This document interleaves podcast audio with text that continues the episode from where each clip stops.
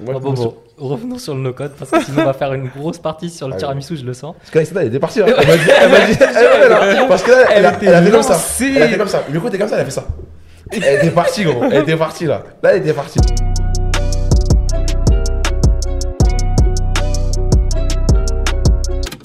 Salut à tous les gars, bienvenue. Euh, bonjour à tous et bienvenue sur la Ruessite. On est à l'épisode. Euh, attends.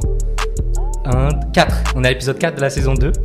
Et aujourd'hui, on est en compagnie du coup de Aïssata Tambadou. Ça va, Salut. Tu vas bien? Ouais, trop bien. Ça va? Et vous? Ça va, ça, ça va. va toujours, super. Euh, qu'est-ce que je voulais dire euh... En vrai, là, je sais pas si vous avez remarqué, on a encore changé de setup. C'est-à-dire, enfin, on est encore toujours sur, euh, chez, chez Wizard. Mais là, on s'est dit, euh, on va pousser l'expérience un peu plus loin. Euh... Je te promets, j'ai, j'ai le retour sous les yeux. C'est stylé. Ça rend archi bien. Ah ouais, c'est stylé. c'est dites-nous, hein, dites-nous dans le chat hein, si bon, c'est stylé vrai, c'est et tout parce que. Ah ouais, tu ouais, trouves? J'aime trop. Ouais. Je, je me sens un peu privilégiée bah, du bah, coup. Bah écoute, c'est, c'est, c'est, t'es, la, t'es la première à venir et on s'est dit vas-y, on va mettre les moyens, on va, on va sortir. En plus, c'est ton idée de sortir une deuxième cam. Euh, Sylvain, euh, l'homme de la régie, nous a dit euh, on devrait peut-être se mettre dans cette salle parce qu'on a fait un peu attention au, euh, à l'épisode précédent où c'est vrai que c'était un peu flou. En gros, l'épisode d'avant avec ouais. Gabdou, il euh, y avait des caméras, enfin il y avait des ordinateurs de partout et tout, donc ça faisait un peu flou. Et puis on le voyait dormir, euh, donc c'était pas, c'était pas, oui parce qu'il dormait. Mais, euh, mais du coup, voilà, on s'est dit, vas-y, on va faire un truc propre, on va venir tôt, on va tout set-up, on va mettre les trucs bien, les, les images, euh, enfin la lumière, les caméras et tout. On a mis le petit logo derrière euh, à la demande de certains et je trouve que ça, ça rend vraiment stylé. Vas-y, ouais. amuse-toi un peu avec les cams pour voir. Je sais pas si tu l'as déjà fait. Ouais, l'équipe, ouais, là je suis sur cette cam là. Ouais, ouais. On vas-y. Est là ou là? Je crois qu'on est là. Ok. Ça ok. Vas-y, change de cam maintenant. C'est bon?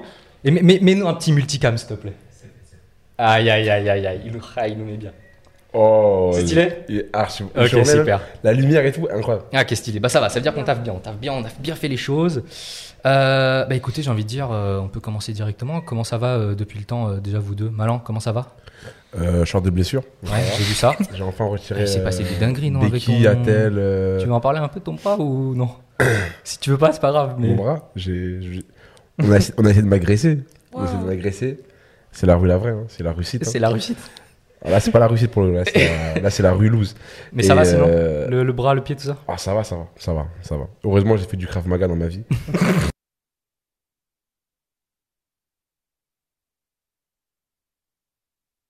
le...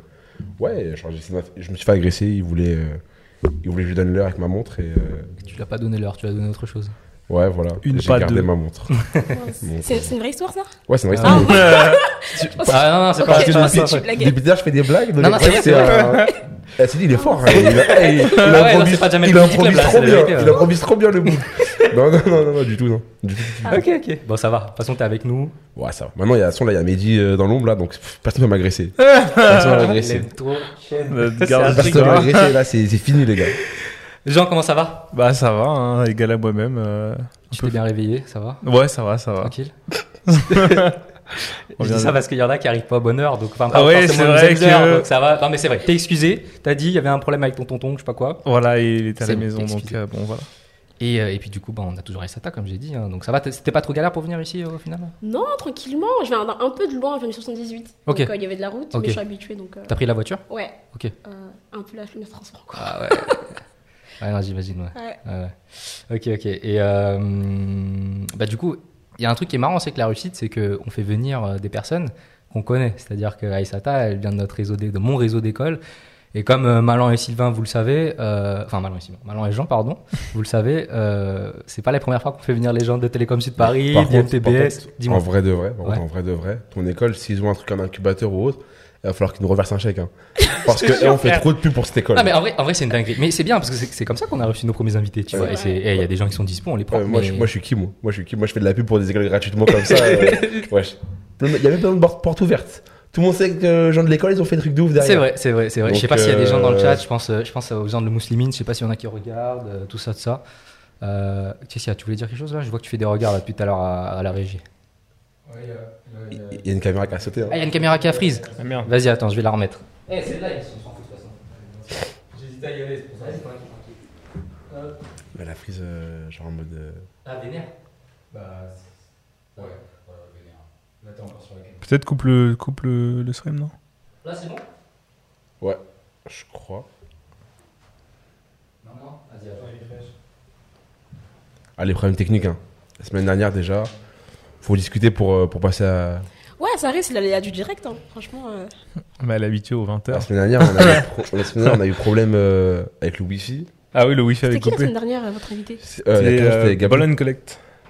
Ah, Gabdou. C'est la semaine dernière que... Gabdou. Non, okay. Il y a deux semaines. Gabdou. Il y a deux semaines, ok, ouais. ouais. Même trois semaines, je sais plus. Non, c'était ouais, deux je... semaines, on fait toutes les deux ça, semaines. Ça, je l'ai vu il y a longtemps, soit, euh, cette vidéo. Okay. Ouais, le, le Gabdou, ouais, Gabdou. Gabdou, il est venu, Bolen Connect, application de basket. Euh, ne vous inquiétez pas, il arrive euh, que du lourd. Ouais, c'est lourd ce qu'il fait, hein. Franchement, je le, je le connaissais un peu avant de loin. Ah ouais ? Ouais.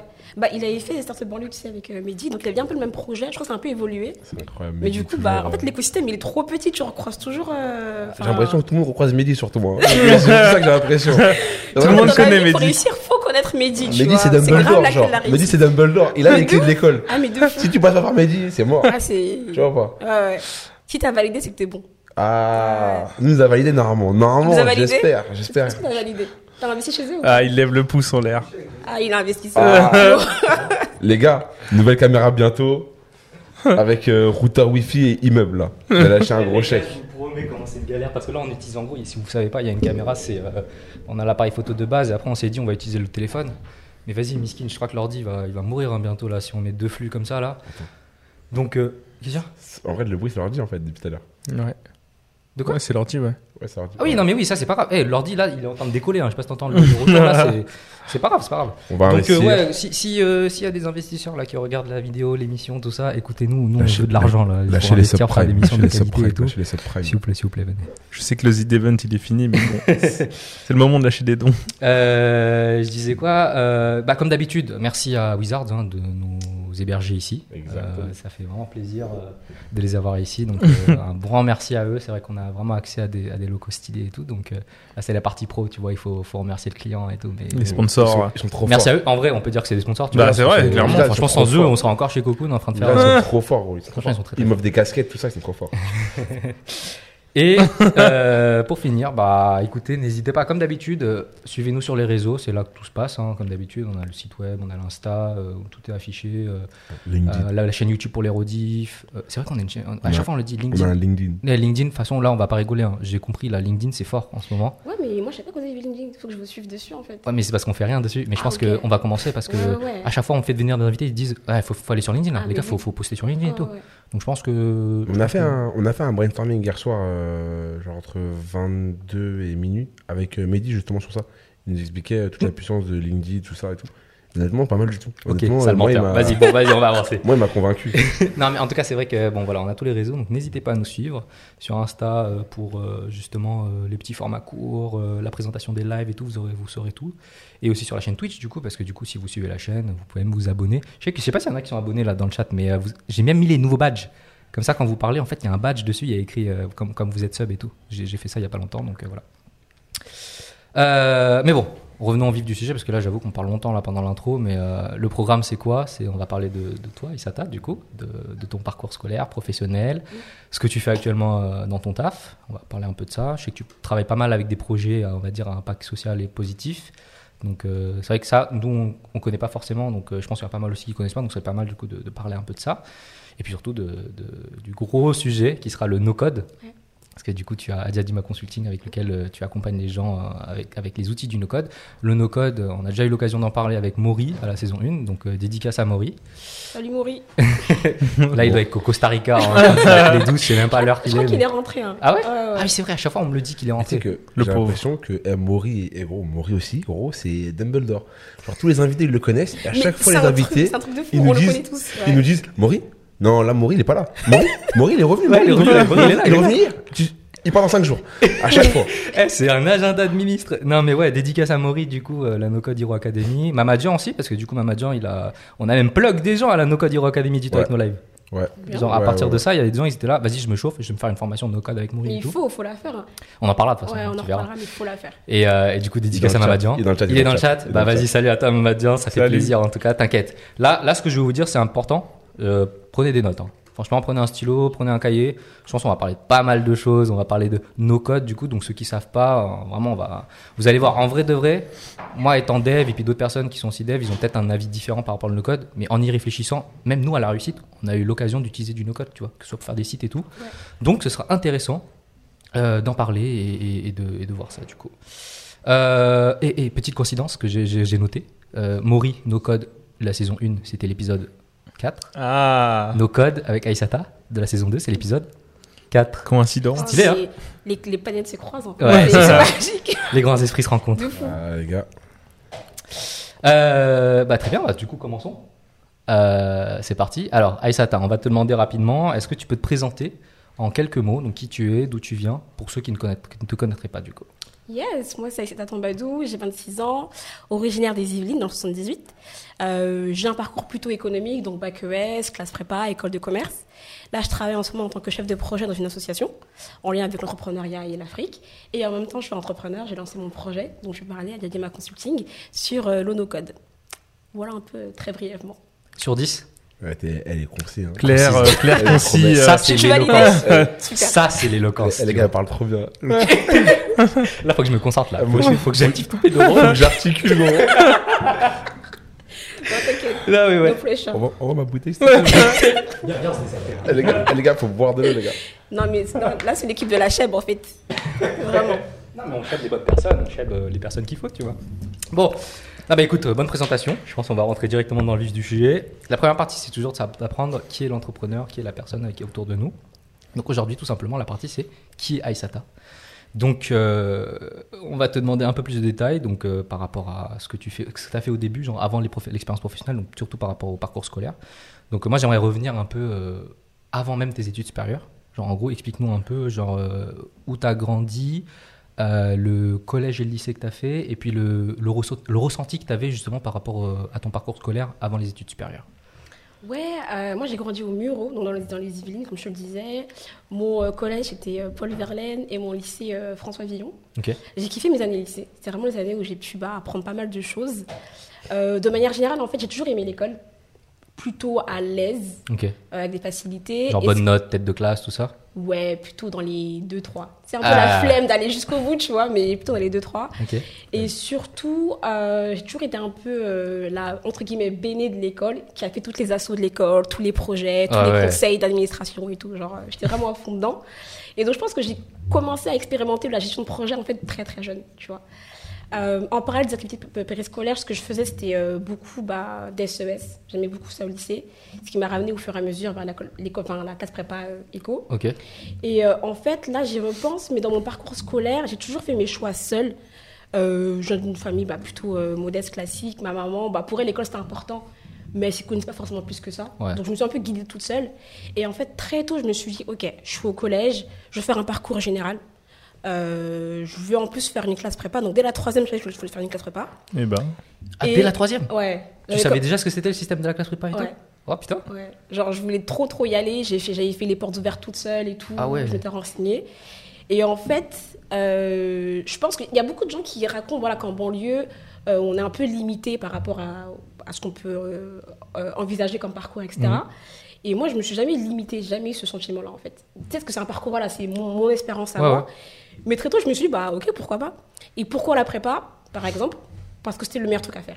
Okay. Donc, juste parce que c'était ça, en fait. Enfin, okay. Je ne connaissais pas plus que ça. Et, euh, et voilà. Mais du coup, ouais, en tout cas, mon rapport à l'école, c'était vraiment les cours, mais bon, vite fait, mais beaucoup les associations, mmh. les activités à côté, et cetera. Les tu, voyages. Tu faisais quoi, genre, en gros, les assos, tout ça genre... Bah, déjà, j'étais toujours déléguée de classe. Je sais pas pourquoi. Ah ouais, ça t'a... Pas toujours, faut pas exagérer, mais en plus, toujours je me présentais. Donc, j'exagère un peu, tu vois, mais vraiment. T'avais un truc à faire, tu t'es dit, genre, vas-y, là, ouais, on va faire bouger ouais. les choses. Juste pour être au conseil, en okay, fait. Okay. Tu vois, pour, être, pour savoir ce que les profs disaient et tout, j'aimais trop. Et après, au lycée, bah, y avait plus d'opportunités d'associations. J'avais fait euh, le, le C V L, Conseil de la vie Conseil lycéenne. De lycéenne, ça, ouais. ouais. Donc, j'étais membre du bureau et après, j'étais présidente. On avait créé une asso au lycée pour euh, bah, ouvrir une salle de jeu et faire des, des, des collectes alimentaires et tout, tu vois. Et vraiment, c'est vraiment la partie que je kiffais le plus à l'école, plus que les cours, okay. euh, les devoirs et les contrôles, quoi. Mmh, c'est intéressant. J'avoue que moi, euh, au lycée, j'étais pas trop, euh, même au collège, euh, on était pas trop genre en mode, euh, vas-y, nous on va être délégué, je sais pas quoi et tout. Il était pas délégué, euh, Sylvain, en troisième, lui ? Je crois qu'il était délégué, hein, mais de force, genre il voulait. Je le regardais là, je crois. Oui, j'étais pas avec vous en troisième. Hein. Ah, je sais plus, mais bref. Mais en tout cas, moi, je sais que moi, j'étais pas trop dans la vie associée, enfin, de. Le, comment dire, l'investissement personnel au lycée, enfin au lycée, au collège, de manière associative et tout. J'étais vraiment que dans les cours. Mais ouais, c'est intéressant de, de, de voir ce point de vue-là. Et t'avais un peu parlé de, de S E S et, et de l'aspect économique et tout. Toi, c'était, c'était quelque chose, t'étais déjà bien renseigné à ce sujet euh, par rapport à ça quand t'étais jeune ? euh, T'étais déjà très intéressée ? Non, en fait, je pense que j'ai fait... Parce que la matière où j'étais vraiment bonne, je pense, en seconde. Et après, en fait, je m'étais dit flemme de la science euh, et flemme des livres, donc avec euh, le, le bac L. Donc, euh, le truc qui était un peu au milieu, c'était S E S. Donc, c'était okay. Vraiment ça, en fait. C'était un peu... C'était intéressant et c'était aussi un peu... Bah, ce qui était cool et facile et un peu large, tu vois. Okay.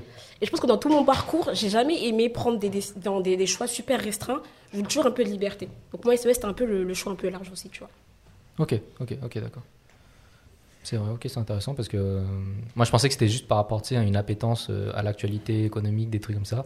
Mais... Non, ça du coup c'est venu après. Ah, c'est venu après, ouais, ok. Venu après, parce ouais. que ouais, moi je te cache pas, euh, collège, lycée, euh, non, moi euh, aussi, l'économie, je l'actualité euh, et tout, j'étais en mode. Euh, moi j'étais en mode T P M P et tout.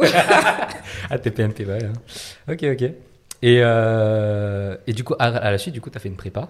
Et comment tu t'es senti par rapport à la prépa, genre est-ce que c'était quelque chose avec lequel t'étais à l'aise? C'était, tu vois, genre quand je parle, on a déjà eu beaucoup de gens, tu vois, qui parlaient de prépa avec nous et tout. Et beaucoup nous ont dit que c'est un nom nouveau, donc forcément ils n'étaient pas vraiment habitués à être confrontés à la réalité, que ce soit en termes des notes, euh, le système des, des, des, des révisions, des concours, et cetera. Toi, tu étais déjà préparé au dé- en, avant, en amont et tu as pu être préparé par rapport à ça ou tu as euh, découvert sur le tas? Je savais que c'était dur. Après, j'avais un lycée quand même qui était plutôt encourageant, qui nous, enfin, nous disait voilà, nous intéresser et d'essayer. Même si j'avais la conseillère d'orientation qui m'avait dit de pas y aller. Elle m'avait dit ouais non laisse tomber, je te vois pas là-bas, t'es trop timide. Mais ça c'est intéressant. Ouais. Et pourtant t'étais déléguée. Ouais, en fait c'est ça le truc, c'est que j'étais déléguée, j'étais au C V L et tout. On avait la réunion, je crois que c'est en troisième, tout le monde devait la voir au moment où tu devais remplir tes choix A P B à l'époque. Ouais.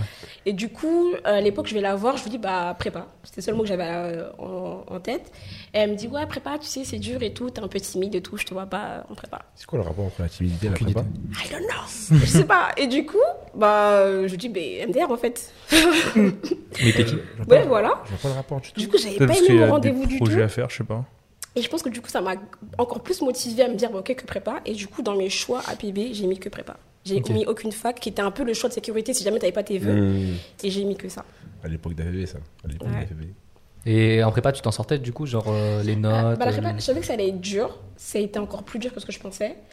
Euh, j'avais des notes euh, moyennes, ce qui en prépa veut dire très basse. Ouais. Parce que voilà, les, connaît, en, ouais. en prépa, t'as un huit neuf, t'es content déjà, tu vois. C'est ça note dure.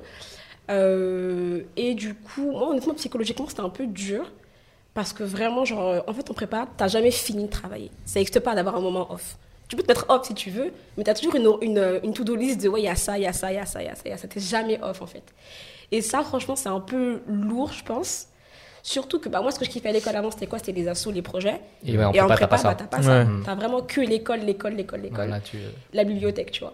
Et moi, je me souviens en prépa où j'avais des soirées, enfin euh, des journées où je pouvais faire toute la journée sans voir mon frère ou ma mère, par exemple. Je partais à six heures du mat, je revenais à vingt-trois heures. T'étais pas en internat tu, tu, tu... Non. Okay. non, non, non, j'étais chez moi. Et à un moment donné, je me disais, mais là, je viens de faire cinq jours, j'ai croisé ni ma mère ni mon frère. Ouais. Et je me dis, ah ouais, quand même.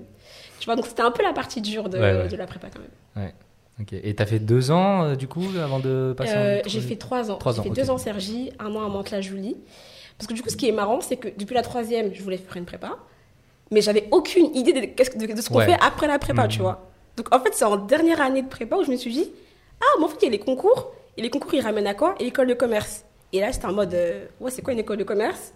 euh, Je connais pas, j'ai aucun plan vraiment de fu- de, dans le futur sur ça. Et du coup, en vrai, euh, les, les résultats que j'ai eus à la fin de la deuxième année me permettaient d'aller dans une bonne école et de, de faire ce que je veux. J'ai cubé parce qu'en fait, j'étais complètement perdue. J'étais en mode, wow, je fais quoi maintenant? Okay.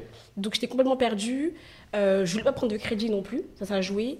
Et, euh, et je me suis dit, bah, écoute, euh, vu qu'il me faut du temps pour choisir, je préfère avoir un an de plus mmh. pour choisir. Ok, pour Donc, temporiser. C'était un peu la, quoi. Ouais, c'était un peu okay. la partie floue où j'étais un peu perdue.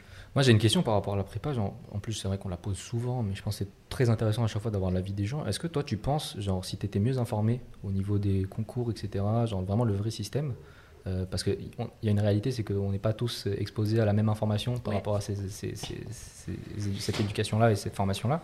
Est-ce que si, si tu penses, toi, enfin, toi personnellement, si tu avais été plus exposé à ce que c'était vraiment la prépa, tu te serais dit, genre, ouais, j'aurais peut-être pu avoir une meilleure école, quelque chose comme ça? Ou genre en fait non euh... Euh, je pense que c'est pas de l'information moi qui m'a euh, bloquée, c'est plutôt bah, en fait euh, tout le, le, le, le, capital, le capital culturel si tu veux à côté, toutes les méthodes de travail. Moi du coup j'étais une élève plutôt bonne euh, collège-lycée mais sans travailler de fou tu vois. Donc j'arrive dans un système où il faut que bah, j'ai des connaissances culturelles, des cultures G et tout, ouais. que j'avais moyennement euh, et en plus il faut que j'ai une méthode et une rigueur de travail que j'avais pas forcément, qui était hyper dure pour ouais. moi. Et en plus, même si j'avais des bonnes notes, bah, j'avais des bonnes notes dans un lycée de, de, de, de, de banlieue, où par exemple, en philosophie, j'avais jamais fait une disserte avant la prépa. Donc tu vois un peu le, ouais, je vois ce que tu veux dire. Le truc. Et ça, par contre, ouais, il y a un décalage, je pense, quand tu viens d'un milieu euh, où on ne parle pas trop d'études, où il n'y a pas tellement d'exemples avant toi de, de gens qui ont fait ce parcours-là, et quand tu viens d'un milieu où ton prof est, je sais pas, où ton père est avocat, ou ta mère prof, il hein, y a clairement un décalage. Et après, il euh, y a un peu, si tu veux, une différence sur comment tu te prépares au concours. Quand dans ta famille, il y a plusieurs gens qui ont fait bah, prépa, qui connaissent le système, bah, c'est plus facile, ouais. je pense, de, de préparer ça. Donc, mmh, euh, c'est vrai. Il y a un peu ouais, un désavantage. Ah, mais je suis totalement d'accord. Hein. Mais, mais euh, moi, mon avis là-dessus, c'est que les choses changent beaucoup. C'est-à-dire que nous, on commence à être une génération à être exposée du coup, à ces formations, à ces milieux-là. Et du coup, on est les plus amenés. Ouais, mais après, je vois ça de manière large, tu vois. Genre que ce soit prépa ou quoi, ça peut être D U T, ça peut être tout, tu vois. Genre juste vraiment les, les détails de comment ça marche, comment tu postules, comment tu t'en sors, quels sont les trucs à prendre, les, les, les, voilà, tu vois, vraiment tous les mini-détails. Et, euh, et moi, je le ressens beaucoup parce que, un truc tout bête, tu vois, genre, bah pareil, prépa, école, tout ça, tout, tout ce que tu veux. Et mon petit frère, euh, il a cinq ans moins de moi. On va dire qu'il a réussi à toper des meilleures écoles et euh, avec une très bonne prépa. Mais, mais je pense que c'est, c'est pas dû au fait qu'il travaille beaucoup, enfin il travaille beaucoup, mais je pense que c'est aussi dû au fait qu'il y a eu de l'information qui a été transmise. Tu vois. Ouais. Je veux dire, j'ai pas forcément une meilleure école que lui, mais je pense que l'information que je lui ai transmise par rapport au fait que, vas-y, l'école, euh, enfin je veux dire, la prépa, à la fin de la deuxième année, tu as tel concours, tu as telle banque, tu as telle banque, tu as telle banque, cette banque elle va être spécialisée dans ça, euh, va falloir plus que tu révises ça, et cetera. Tu vois, je vais, je vais pas, je vais pas lui donner des conseils de, euh, ok, euh, pour faire tel calcul en algèbre, je sais quoi, il faut faire ci, ça, ça. Il le saura mieux que moi. Ouais. Mais par contre, l'information que je lui ai transmise par rapport à que fait cette école, que fait cette école, quelle est cette spécialisation dans cette école, tu vois, elle a été importante dans le choix qu'il, qu'il a pu ouais, faire dans l'école, tu vois. Ouais. Et ça, nous, on n'a pas forcément été exposés, je pense, ouais. parce qu'on n'a pas eu des personnes auparavant qui ont fait, euh, bah, comme tu dis, tu vois, des écoles d'ingénieurs, de l'avocat, et cetera. Donc, ouais. euh, mais ça change, quoi. Ouais, ou alors on a été exposés, mais super tard, genre deux mois avant les concours. Tu ouais, vois. Voilà, bah, comme tu le dis, tu ouais, vois, genre t'as, t'as pris connaissance des, des banques d'école et tout. Ouais. Je sais pas ce que vous en pensez vous, mais euh... après c'est vrai qu'avec Internet, je pense que avec, enfin, quand tu veux chercher vraiment l'information, c'est plus facile parce qu'avant il n'y avait pas Internet. Ouais. Donc du coup, pour vraiment chercher le, bah, l'école que tu veux, avec le classement que, que tu souhaites, et cetera, c'est plus compliqué. Et maintenant, avec Internet, bah, tu as les classements des écoles, tu sais à peu près ce qu'elles font, tu connais, enfin sur leur site web, il y a marqué par exemple leur master, et cetera. Donc tu peux plus facilement savoir. Mmh. Je pense que ça joue aussi pas mal Internet. C'est vrai qu'il y a, il y a l'aspect du réseau Internet, euh, enfin l'aspect Internet, web, réseaux sociaux, et cetera, qui joue, qui joue énormément. Moi, je t'avoue. Ouais, je parle fort. Moi, je t'avoue que non, en vrai, euh, je sais pas, j'ai pas d'avis là-dessus. Genre le peu d'écoles que j'ai fait, euh, bah je les ai fait soit parce qu'on m'a dit de les faire, soit euh, bah, ça m'est tombé dessus un peu, ou même la dernière que je fais, c'est par défaut, on va dire entre guillemets. Mm-hmm. Mais euh, j'ai pas d'avis, mais je comprends ton, je comprends ton. ton Après, tu, tu vois, on se côtoie, donc je, tu, tu, je, je sais pas si tu le ressens un oui, peu, oui, tu vois, par rapport à. Avec euh, bah même. Euh, Même les plus petits, genre les ouais. trois derniers, si je prends les trois derniers, c'est pareil. Je c'est pense. Ça. Ils vont pareil. Peut-être pas faire un choix, tu vois, sur faire prépa ou école d'ingé, mais tu, lui as, tu leur as montré des pistes. Ouais. Et ouais. C'est, je pense que c'est très très très important, tu vois, de, de, de, d'avoir une génération qui a su montrer, pas forcément par l'échec ou la réussite, d'avoir fait quelque chose et de dire, bah ok, bah en fait ça, ça te permet ça. Et du coup, ça, c'est, c'est une encyclopédie de, de savoir et de formation à transmettre aux gens, quoi. Et c'est, c'est très important. Là, t'es, gros, t'es, c'est l'époque des grands frères maintenant. Eh, l'époque des grands frères. Non, c'est vrai, c'est vrai que je me sentais inspiré parce que je voulais un peu évoquer ce sujet parce que ça fait plaisir, quoi, de voir quand même, tu vois, genre, on s'en rend pas compte, hein, tu vois, les gens qui sont en école maintenant, ils sont nés en l'an deux mille, tu vois, quand même, tu vois. Ah, c'est vrai. C'est vrai, on s'en rend compte, hein, ouais. On est des vrais oh. vieux gars là maintenant. Oh, il y a, y a deux jours.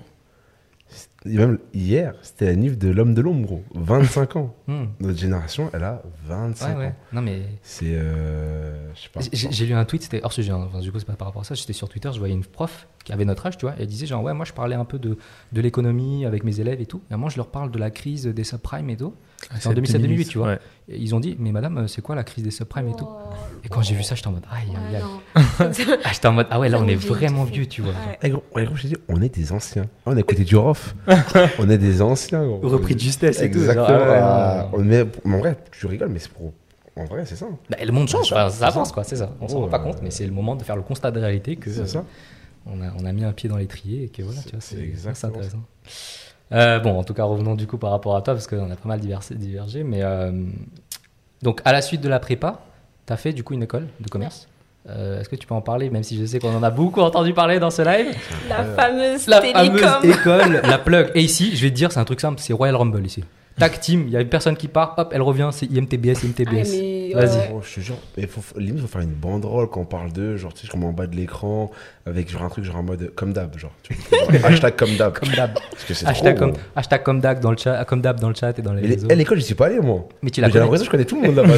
Genre, je connais tout le monde. Tu connais les bonnes personnes, en tout cas. Ouais. Ouais, du coup. Euh... Ouais, du coup, Télécom, euh, moi, je suis rentrée en télé- à Télécom en deux mille seize euh, pour, pour trois ans. Et l'école, je ne sais pas si je la présente, mais ouais, c'est vas-y, une vas-y. école voilà, basée à Évry, qui est une école de commerce qui est membre d'un groupe d'écoles d'ingénieurs et qui est un campus partagé entre une école d'ingénieurs, donc T S P, Télécom Sud Paris, et une école de commerce. Du coup, voilà, c'est une école de management, mais avec quand même une sensibilité euh, euh, tech, digitale. Ok, ok. Et euh, tu as fait trois années là-bas, du coup. Euh, comment tu l'as ressenti un peu l'aspect euh, cours, et cetera. Genre, est-ce que tu as pu trouver un peu ton compte par rapport à ça? Qu'est-ce que tu as vraiment le plus aimé quoi, euh, dans l'école? Bah, en fait, comme euh, au lycée, ce que j'ai le plus aimé, c'est la partie euh, associative. Les cours, c'est quand même intéressant, parce que du coup, on parlait de l'entreprise. Or, en prépa, on parle vraiment de choses très théoriques, très littéraires, très conceptuelles, en fait. Mmh. Et du coup, en prépa, bah, on, on, enfin, en école, on a quand même pas mal de travaux de groupe à faire, pas mal de, de trucs à rendre, de dossiers et tout. Et pour ceux qui viennent de prépa, c'est grave nouveau. Ceux qui viennent de D U T, pour eux, c'était grave classique de faire ça. Nous, on ne connaissait pas. On n'avait même jamais fait de stage avant, donc on ne connaissait mmh. vraiment pas le monde de l'entreprise et tout. Euh, et après, sinon, en termes de contenu de cours, c'était intéressant. Mais le niveau intellectuel baisse considérablement ouais, entre la prépa et, et l'école. Il y a un gap euh, mmh. intellectuel. Mmh. Donc, si tu aimes le côté intellectuel, peut-être que la fac, c'est mieux pour toi. Euh, mais sinon, ouais, non, hyper intéressant quand même. Euh, après, voilà, je t'avoue que j'avais quand même un peu un, un, un haut taux d'absentéisme à l'école. Ah ouais? Ouais. Parce que j'habitais loin déjà, toujours ah ouais. chez moi, pas sur le campus. Toi, t'étais pas sur le campus, non, c'est non, vrai? Ouais. Non, les Mureaux, les Mureaux live. Ouais, ouais. T'as et fait euh... la vie du R E R D. Ouais, R E R D. Oh là là là là là. J'en parlais. Ceux euh... qui connaissent le R E R D, c'est quelque chose. J'en, j'en par... on, en, on en a parlé là. C'est bien son prénom, gros, le R E R D. Ouais, bien porté son prénom. On avait parlé à une émission où t'étais pas là, euh, euh, Malan, avec euh, Sofiane. Moi, je pense que tu connais ouais, Sofiane, ouais. Truman.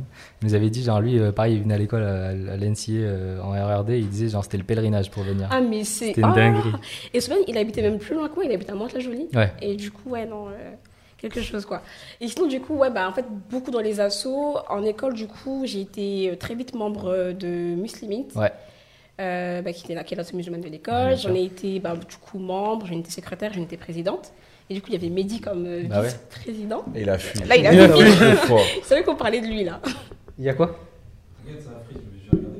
Ah, mais euh, au pire, tu lui dis à chaque fois, je peux le relever. Au pire, on passe sur une cam normale, tu vois. On va rester là-dessus. Ok, vas-y, vas-y. Bon, on reste sur la cam normale, c'est pas grave. Je change pas de cam, euh, ça fait rien. Tu vois. Non, t'inquiète, t'inquiète. Laisse, laisse, laisse.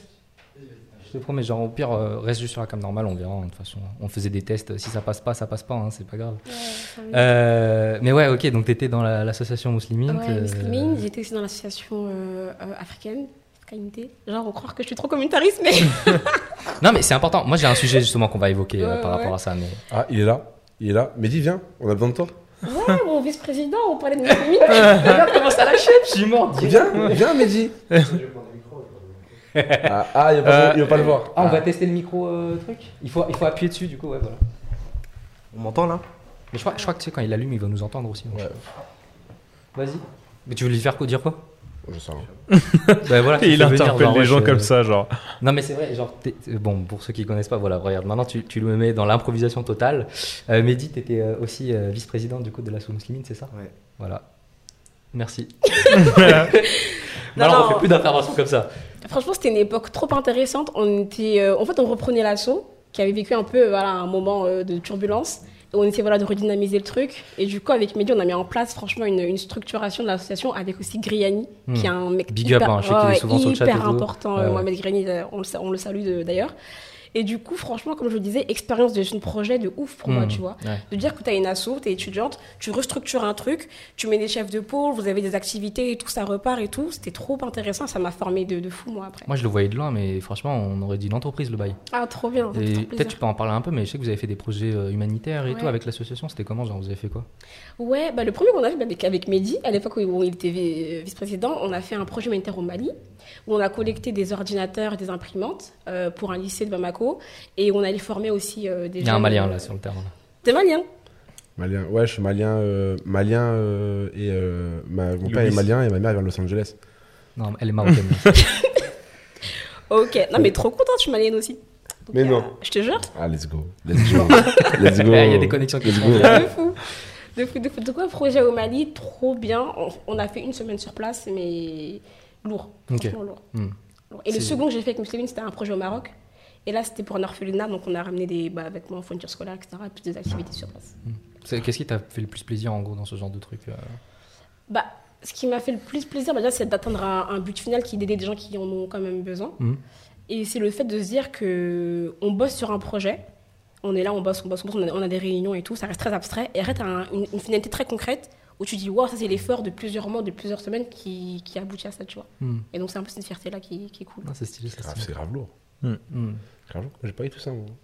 Ah non, mais franchement, euh, la vie associative, moi, j'ai, moi je sais que j'étais pas trop, euh, trop, trop dans la vie associative à l'école, mais ceux qui étaient dedans, euh, ça, ça, je trouve que ça forme pas mal, rien qu'au monde du travail, parce que t'es, t'es vraiment, tu travailles avec d'autres personnes, tu, tu structures un projet, genre, ouais. tu, tu donnes les bons outils, les bons moyens pour réussir, quoi. Non, c'est, c'est intéressant.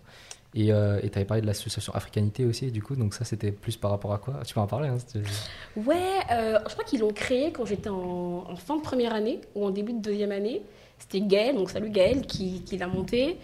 Et au début, j'ai rejoint, enfin, je n'étais pas très active. Et après, on a commencé à parler d'un projet, donc de, de, de faire une conférence. Et du coup, moi, j'étais euh, chef de projet conférence dans l'asso. Okay. Et donc, on a organisé une conférence qui euh, a eu lieu à Télécom, euh, Télécom Paris Tech. Mm.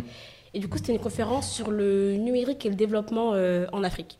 Donc, on avait invité pas, pas mal de, d'acteurs. Il y avait deux tables rondes, une un peu plus institutionnelle. Il y avait Orange, il y avait euh, l'I M T et tout.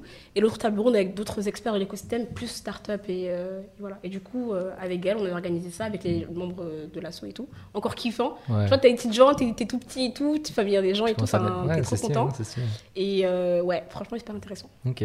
Moi, moi j'ai... parce que du coup, bah, maintenant, avec les deux associations que, que t'as... avec lesquelles tu as pu participer euh, à l'école, moi, j'avais un sujet qui était intéressant, c'est que sur notre campus, franchement, la force vraiment de notre campus, c'est euh, la diversité qui existe ouais. au sein de l'école. Franchement, genre, on n'arrête pas d'en parler, tu vois, mais comme tu as dit, tu sais, même ton, l'école de I M T B S, c'est une école boursière. C'est-à-dire qu'en gros, si tu as la bourse, l'école est gratos. Même si tu payes pas, enfin, même si tu as payé l'école, elle est relativement pas si chère que ça comparée ouais. aux autres écoles. Donc, euh, très, très abordable. Et du coup, ça fait que pas mal de personnes qui viennent de milieux qui ne sont pas forcément, tu sais, exposés à, aux, aux écoles de commerce, et cetera, bah, elles ont un sentiment d'abordabilité avec cette école. Du coup, ça fait que c'est un peu un melting pot parce que franchement, avec l'école de, d'ingénieurs, on va pas se mentir, tu vas trouver plein de gens, de, tu sais, des franco-français, tu vas trouver des asiatiques, tu vas trouver des rebeux, tu vas trouver des renois, et même avec l'école I M T B S, c'est des gens de banlieue, des gens de quartier et tout. Et ça, c'était une vraie force de l'école. Et moi, j'avais, j'avais un sujet, du coup, je l'ai noté là. C'est quoi l'importance de la, la diversité dans l'école, en gros? Est-ce qu'il faut vraiment mettre un, un curseur sur ça à l'école? Parce que c'est vrai que dans certaines écoles, c'est pas le cas, tu vois. Bah, il faut, parce que la diversité, c'est clairement des horizons et des perceptions euh, différentes, tu vois. On ne s'en rend pas compte, mais euh, c'est, c'est, c'est, c'est vraiment de l'implicite pour moi, ce n'est pas forcément explicite. Mmh. Mais être dans une équipe avec des gens qui ont eu des, des parcours de vie différents, des, des niveaux sociaux différents, des, des cultures différentes, qui ont voyagé ou pas, qui ont des religions ou pas différentes, ça te nourrit euh, considérablement, en fait. C'est comme, c'est comme si tu voyageais, mais en restant à la même place. Tu vois, c'est comme faire le tour du monde, mais être euh, à Ivry, en fait, tu vois. Et c'est ça qui est lourd. Et typiquement, moi, ça me fait penser un peu à un événement qu'on avait qui était le Global Village. Le Global Village de l'école. C'est mythique, si... le Global ouais. Village, c'était trop bien. C'était une soirée dans l'année où tu avais bah, un peu une soirée où tous les, les pays, les cultures étaient un peu représentés avec des stands, de la nourriture, de la danse et tout. Et c'est grave symbolique de ce que l'école était pour moi, tu vois. Et en plus de gens qui venaient de banlieue ou autres, tu avais des gens qui venaient vraiment de l'étranger. Tu avais des Indiens, des Chinois sur le campus qui venaient de partout. Donc tu rencontrais vraiment des gens de partout. En et fait. En plus, tu pouvais manger la bouffe de ces pays-là. La bouffe locale. Ouais. Est-ce qu'il y avait Mehdi ou pas là-bas? Oui, oui. Ah ouais. Meilleure bouffe, mais oui, c'est vrai. Mais oui, c'est vrai, t'avais fait le stand de la, de la Syrie, non? Ah ouais, c'est vrai, c'est vrai. Toi, je vous avais pas invité, non, je vous avais pas invité, c'est vrai.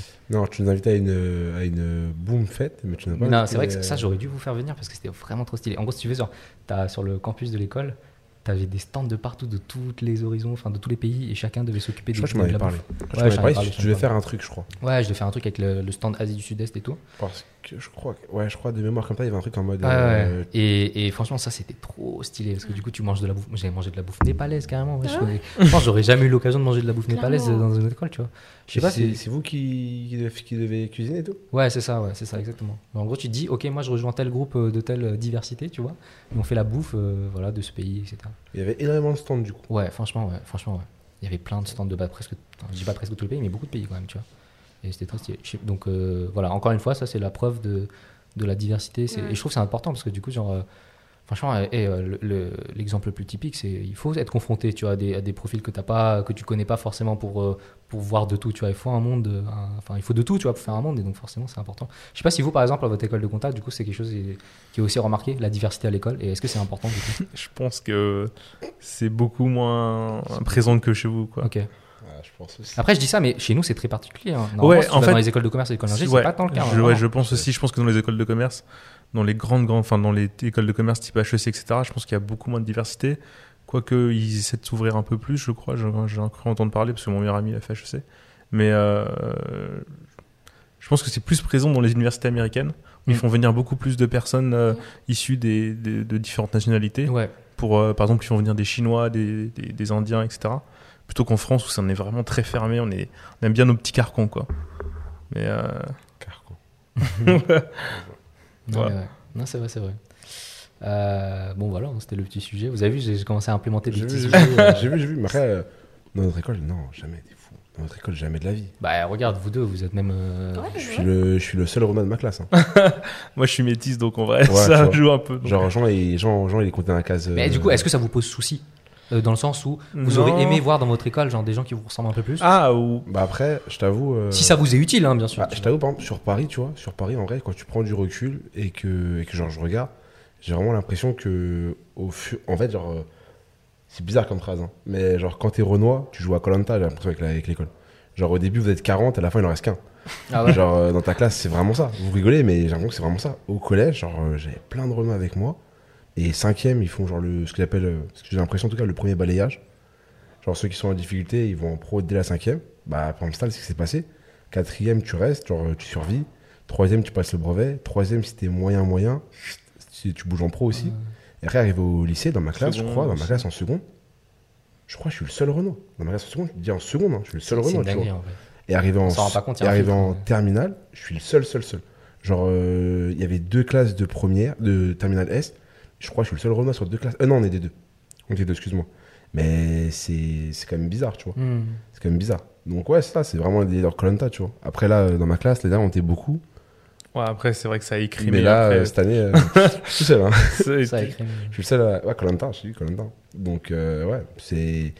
Après, est-ce que j'aurais aimé ou pas? En vrai, ça ne change rien, tu vois. Je genre. pense qu'il ne faut pas mettre de la diversité pour mettre de la diversité. Ouais, non, bien sûr. L'idée, mais, l'idée pas, c'est pas de faire ouais, un quota non. ou quoi. Mais je pense que, euh, oui, oui, euh, je pense que déjà, ça peut apporter bah, une ouverture culturelle, et cetera. Comme euh, elle a dit, bah, c'est, tu voyages on, tout en on restant euh, sur place, quoi. Donc ça, c'est bien, donc oui. Non, c'est lourd de ouf, c'est lourd de ouf. Regarde, euh, regarde notre collège, regarde notre collège. Il y avait de tout. Il y avait tout dans le collège. Non, mais avait, je pense que c'est, c'est important, en vrai. Tu vois, archi, en vrai, c'était archi lourd. Genre, tu vois de...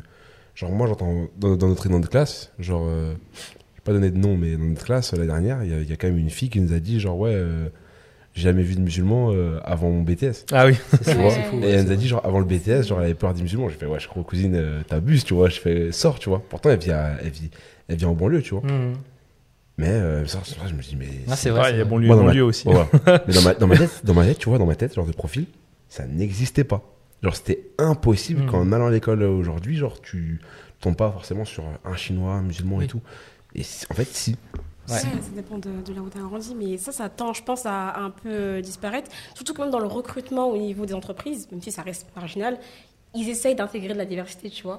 Parce que même c'est scientifiquement prouvé que pour innover, il faut de la diversité. Mmh. De plein de manières différentes. Ouais, parce que tu, tu fais vois, venir des avis différents. Ouais. Exactement. En vrai de vrai, genre ça peut être stéréotypé, mais tu vois, genre peut-être que certaines cultures vont être amenées à réfléchir différemment, à avoir mmh. une mentalité différente, donc forcément, tu sais, les idées vont s'entrechoquer ouais. et c'est important, tu vois. Mais après, comme tu as dit, Jean, bien sûr, c'est pas, c'est pas faire de la diversité pour faire de la diversité. Oui, voilà, c'est, c'est vrai que il y a aussi cet aspect dans les entreprises où il y a des trucs pas fous, genre, tu sais, ils aiment bien aussi mettre en avant leur l'aspect diversité, mais juste pour dire, genre, ouais, les gars, on a un Renaud avec ouais. nous ou un truc comme ça. Mais les Américains, c'est ce qu'ils font en fait, c'est qu'ils amènent de la diversité parce qu'ils recrutent les meilleurs de, de chaque pays en fait. Mais est-ce que du coup nous on ne peut pas en profiter, tu vois, tu vois ce que je veux dire? Ok, ouais. Ils utilisent ce système, bah vas-y, tu vois, autant qu'on rentre et on utilise les règles de l'école. Bref, pour... faut être attract... faut être attractif, tu vois.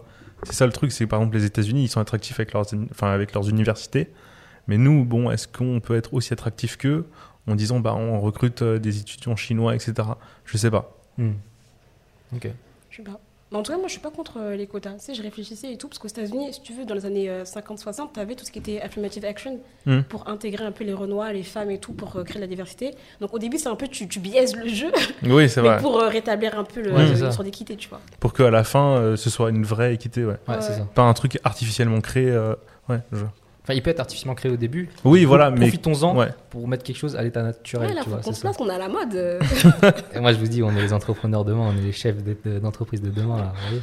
Ici, de, la prochaine fois, ça va faire venir des gens et tout. Genre, on va parler de ça. Ils sont tout. Dans l'ombre, là, ils sont dans l'ombre déjà. Ils sont déjà dans l'ombre. Euh, ok, bah écoutez, merci beaucoup pour ce sujet. Euh, franchement, je suis trop content d'avoir. Hey, je m'étais dit, vas-y, je vais poser des petits sujets, on va voir ce que ça va donner. Et je trouve que ça, ça, ça donne bien, donc on va peut-être refaire. Euh, à l'issue de ça aussi, du coup, ce que je voulais savoir, c'est par rapport à ce que tu as fait à l'école. T'avais fait une... tu sais, on entend beaucoup parler des spécialisations. Ouais. Tu avais fait quoi comme spécialisation à l'école en dernière année ? J'avais fait une spécialisation qui venait juste d'être créée, donc l'année où moi je l'ai choisie, qui s'appelait euh, I D D I M. Donc ça s'appelait euh, Inventivité Digitale, Design, Ingénierie, Management. En gros, c'était une classe un peu expérimentale euh, euh, entre trois écoles différentes, donc le Télécom École de Management, mon école, T S P, ton école, mmh. et une école de design qui était basée à Reims, donc l'E N S A D de Reims. Et qui se sont dit, ok, on veut créer des gens qui vont euh, demain avoir les nouveaux métiers qui n'existent pas encore aujourd'hui, qui vont participer à créer de l'innovation et de l'entrepreneuriat. Donc ils ont fait un peu un combo où on apprenait des choses dans le design, dans l'ingénierie, dans le management. On avait des projets fil rouge sur l'année, donc c'était un peu un projet entrepreneurial qu'on devait euh, mener. Et on apprenait toutes les, toutes les méthodes en fait, euh, de, de, de créativité et d'innovation.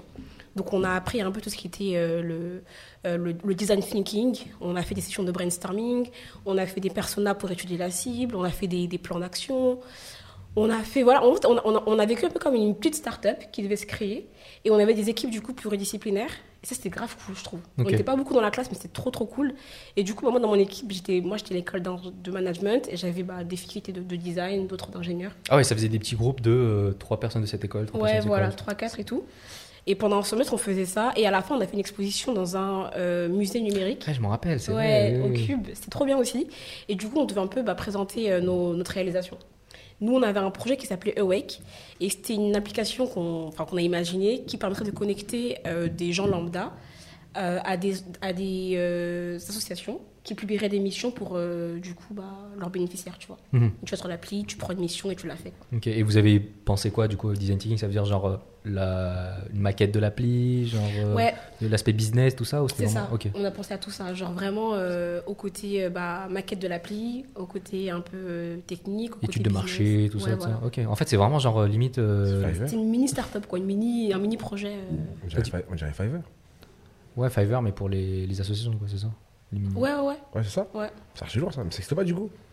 Je pense que ça existe. On, on avait vu un peu le marché, donc on avait vu qu'il y avait de la concurrence. Ça existe un peu euh, déjà. Mais du coup, on l'a abandonné, c'est vraiment juste pour le semestre et tout, on n'a pas poussé plus loin. Ok. T'aurais dû, hein. t'aurais dû, t'aurais dû. Et, et, mais c'est pas que, enfin, euh, je veux dire, il n'y avait pas que ça comme aspect start-up, parce que toi, t'avais, enfin, moi, je l'avais fait aussi, donc il euh, y avait le, le concours Challenge Entreprendre ah ouais, de la deuxième année, ça, j'en ai vraiment parlé. Ouais. Euh, toi, tu l'as vécu comment ce, ce challenge-là ? Et est-ce que tu peux en parler rapidement parce que je, je, ouais, non, mais ça, ce challenge, c'est un truc de ouf. Vas-y, il faut que tu Alors, dises, parce que je sais que toi, t'as fait des trucs de dingue. Je commence par la fin. Déjà, on arrive, on arrive deuxième, mais on aurait dû arriver premier. C'est nous qui devons arriver premier, hein, Mehdi. C'est nous qui devions arriver premier. En fait, challenge entreprendre, c'est un challenge dans notre école bah, qui mélange trois écoles, donc deux écoles d'ingénieurs, mmh. euh, le T S P plus l'N C E et une école de management. D'ailleurs. Et on crée des équipes, je crois que c'était cinq six, je sais plus. Ouais, c'était cinq six. Ouais, ouais et on, en gros, on doit penser à un projet entrepreneurial qu'on doit monter et on doit faire comme si on était une start-up. Donc, on va faire une étude de marché, faire un business plan, ouais. un executive summary, on va faire une si vidéo, veux, une maquette vidéos. Et tout. On avait des pitchs.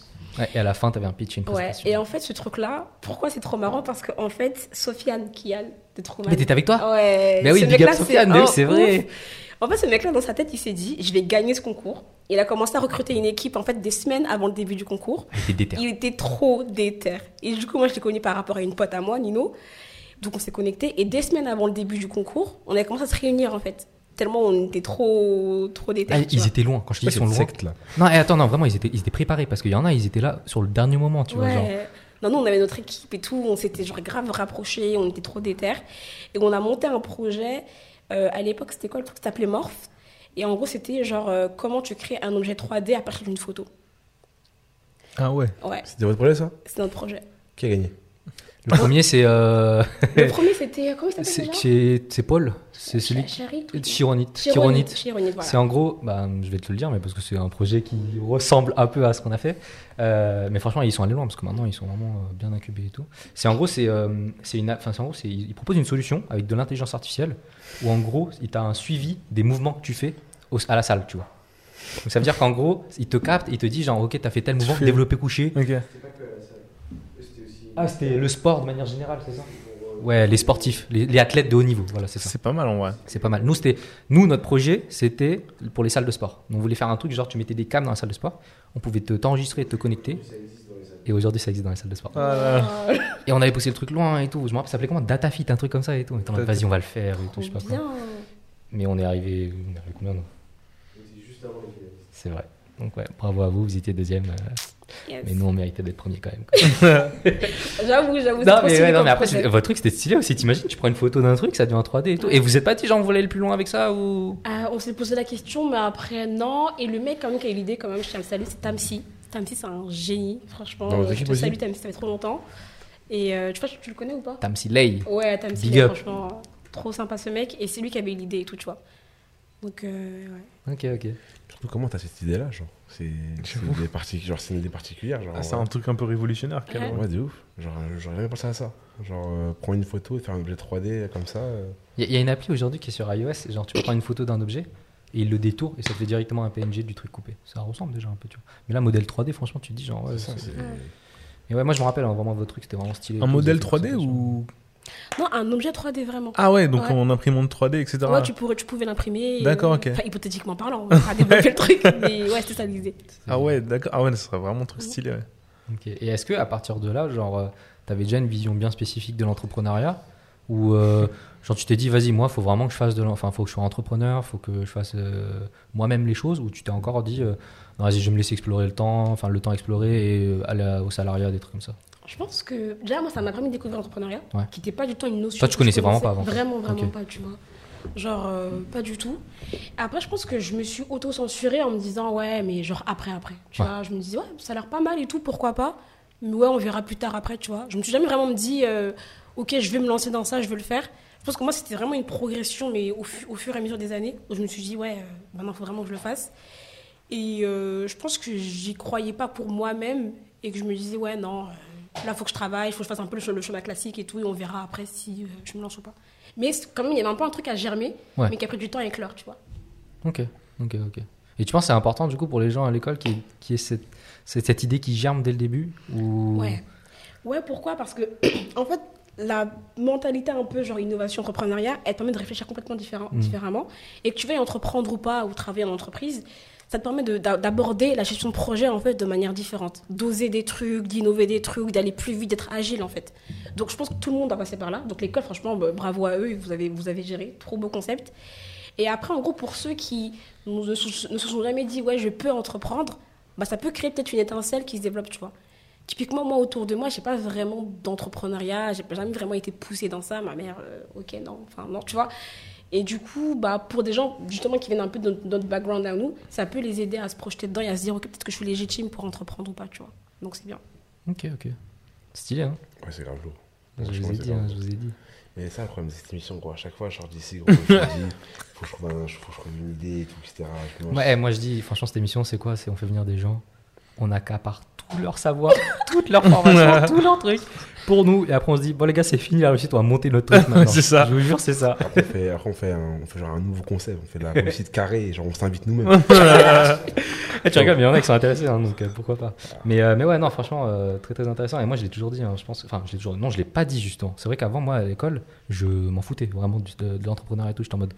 Vas-y, entrepreneuriat, trop de risques, euh, flemme, euh, nani, je sais pas quoi. Euh, tu sais, vraiment, tu sais, quand tu viens d'école d'ingé, surtout euh, quand t'as fait prépa et tout, genre, euh, t'es en mode voie droite, unique, ouais, ouais. Salariat, euh, quarante, euh, je sais pas combien de salaires, et cetera. Il y a que cette voie-là.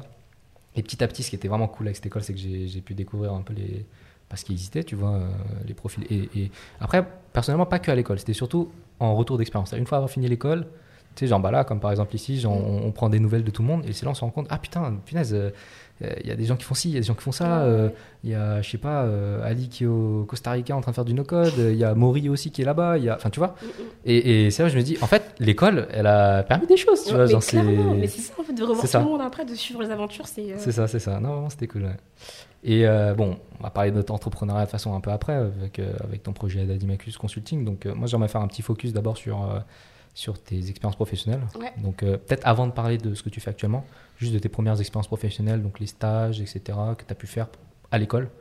Euh, est-ce que tu peux en parler un peu de ceux qui t'ont le plus marqué ? Tu vas pas forcément faire tout, mais voilà. Ouais, euh, moi j'ai fait euh, trois stages en tout quand j'étais à l'école. Okay. Donc, euh, je venais de prépa, donc entreprise pour moi, euh, à part les jobs étudiants, je ne connaissais pas du tout. Euh... J'ai fait un stage déjà dans l'entreprise où je travaille actuellement, donc c'était chez Bond'Innov déjà. Et sinon, j'ai fait mon stage de fin d'études chez Total, donc dans la direction innovation de la branche marketing and services. Et je travaillais sur des projets en lien avec tout ce qui est intrapreneuriat.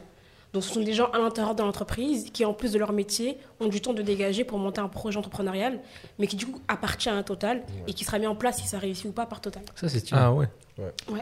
Bah, ils ont quand même la main mise sur ton T'as projet. Dit... Ouais. T'as dit bah ouais toi. Pourquoi ? Chapitre un de management. Hein. Ah, je crois qu'il y en a qui vont devoir réviser leur cours. Ouais, surtout que c'était pas été fameux, mais bon. Et, et du coup, tu faisais quoi ? Genre, t'accompagnais un peu les, les, enfin, les salariés qui voulaient entreprendre quoi, au sein de Total, c'est ça, c'est ça ? Okay. Ouais, bah, j'étais, bah, j'étais stagiaire, donc j'étais, j'étais ouais, assistante okay, chef ouais. de projet. Mais ouais, je les accompagnais. On a participé à un, un bootcamp, franchement, qui était trop bien, organisé par Techstars. Techstars, euh, bah, c'est un peu une super. Euh, ça me dit rien du tout. C'est quoi Techstars ? Super euh, entité américaine de base, qui euh, fait de la collaboration entre des grands groupes et de l'entrepreneuriat et l'innovation. Donc, ils font, oh. ouais, ils font beaucoup de, de, d'entrepreneuriat et d'innovation collaborative. Okay. Donc, je ne connaissais pas, je vois les Américains dé- débarquer avec leur formation et tout. Et du coup, moi qui suivais un peu les entrepreneurs, j'ai pu assister à leur, à leur formation, à leurs cours et tout. Donc, m'immiscer un peu dans leur, dans leur équipe. J'étais un peu le, le, le, le petit bras droit là, qui les aidait. Donc, j'ai appris pas mal de choses. J'ai pu aussi faire des choses pour eux. J'ai vu un peu comment bah, tu menais un peu le projet avec les, les études terrain pour connaître la cible, avec les hypothèses de marché, les hypothèses de produits, avec ce genre de choses. Et du coup, j'ai appris pas mal de choses. Mmh. Et j'ai eu la chance quand même d'avoir des gens quand même, pour la plupart, bienveillants autour de moi. Donc ça, c'était, c'est vraiment cool. Donc je salue la D D I de Total. euh, et du coup, bah, je faisais ça. Et je travaillais sur d'autres projets en interne qui étaient déjà déployés, eux. Et qui étaient déployés en Inde, en Martinique. Tu as des exemples que tu peux donner où ils sont confidentiels ? Ouais, il ou... y avait un, un, un exemple en Martinique où ils avaient voulu mettre un, un objet connecté sur les bouteilles de gaz pour savoir quand est-ce que la bouteille était vide ou pas. Et que la personne qui se charge de distribuer les bouteilles de gaz puisse le faire automatiquement, tu vois. Enfin, un truc comme ça. Okay. Donc ça, c'était un pilote, en fait. Et du coup, même le mot pilote, je ne connaissais pas, mais c'était un projet pilote. Okay. Donc, on met en, en phase test. Et t'accompagnais, par exemple, enfin, t'étais assistant, enfin, chef de projet, mais t'accompagnais ça à quel niveau exactement, genre bah, à quel niveau euh, sur la partie bah, étude des, des données, ce que remonte euh, euh, le, l'objet connecté. Euh, sur la partie aussi euh, contact avec la filiale. On avait des points avec la filiale. Tout organisé, quoi. Ouais, sur la partie aussi com, genre sur faire une affiche qui parle de ça et tout, tu vois. Donc, euh, donc voilà. Ok. Encore une fois, euh, déjà, euh, même dans le salarié, il y a déjà de l'expérience dans l'entrepreneuriat. Quoi. Ouais, c'est, ça, c'est, c'est, c'est, c'est un jour.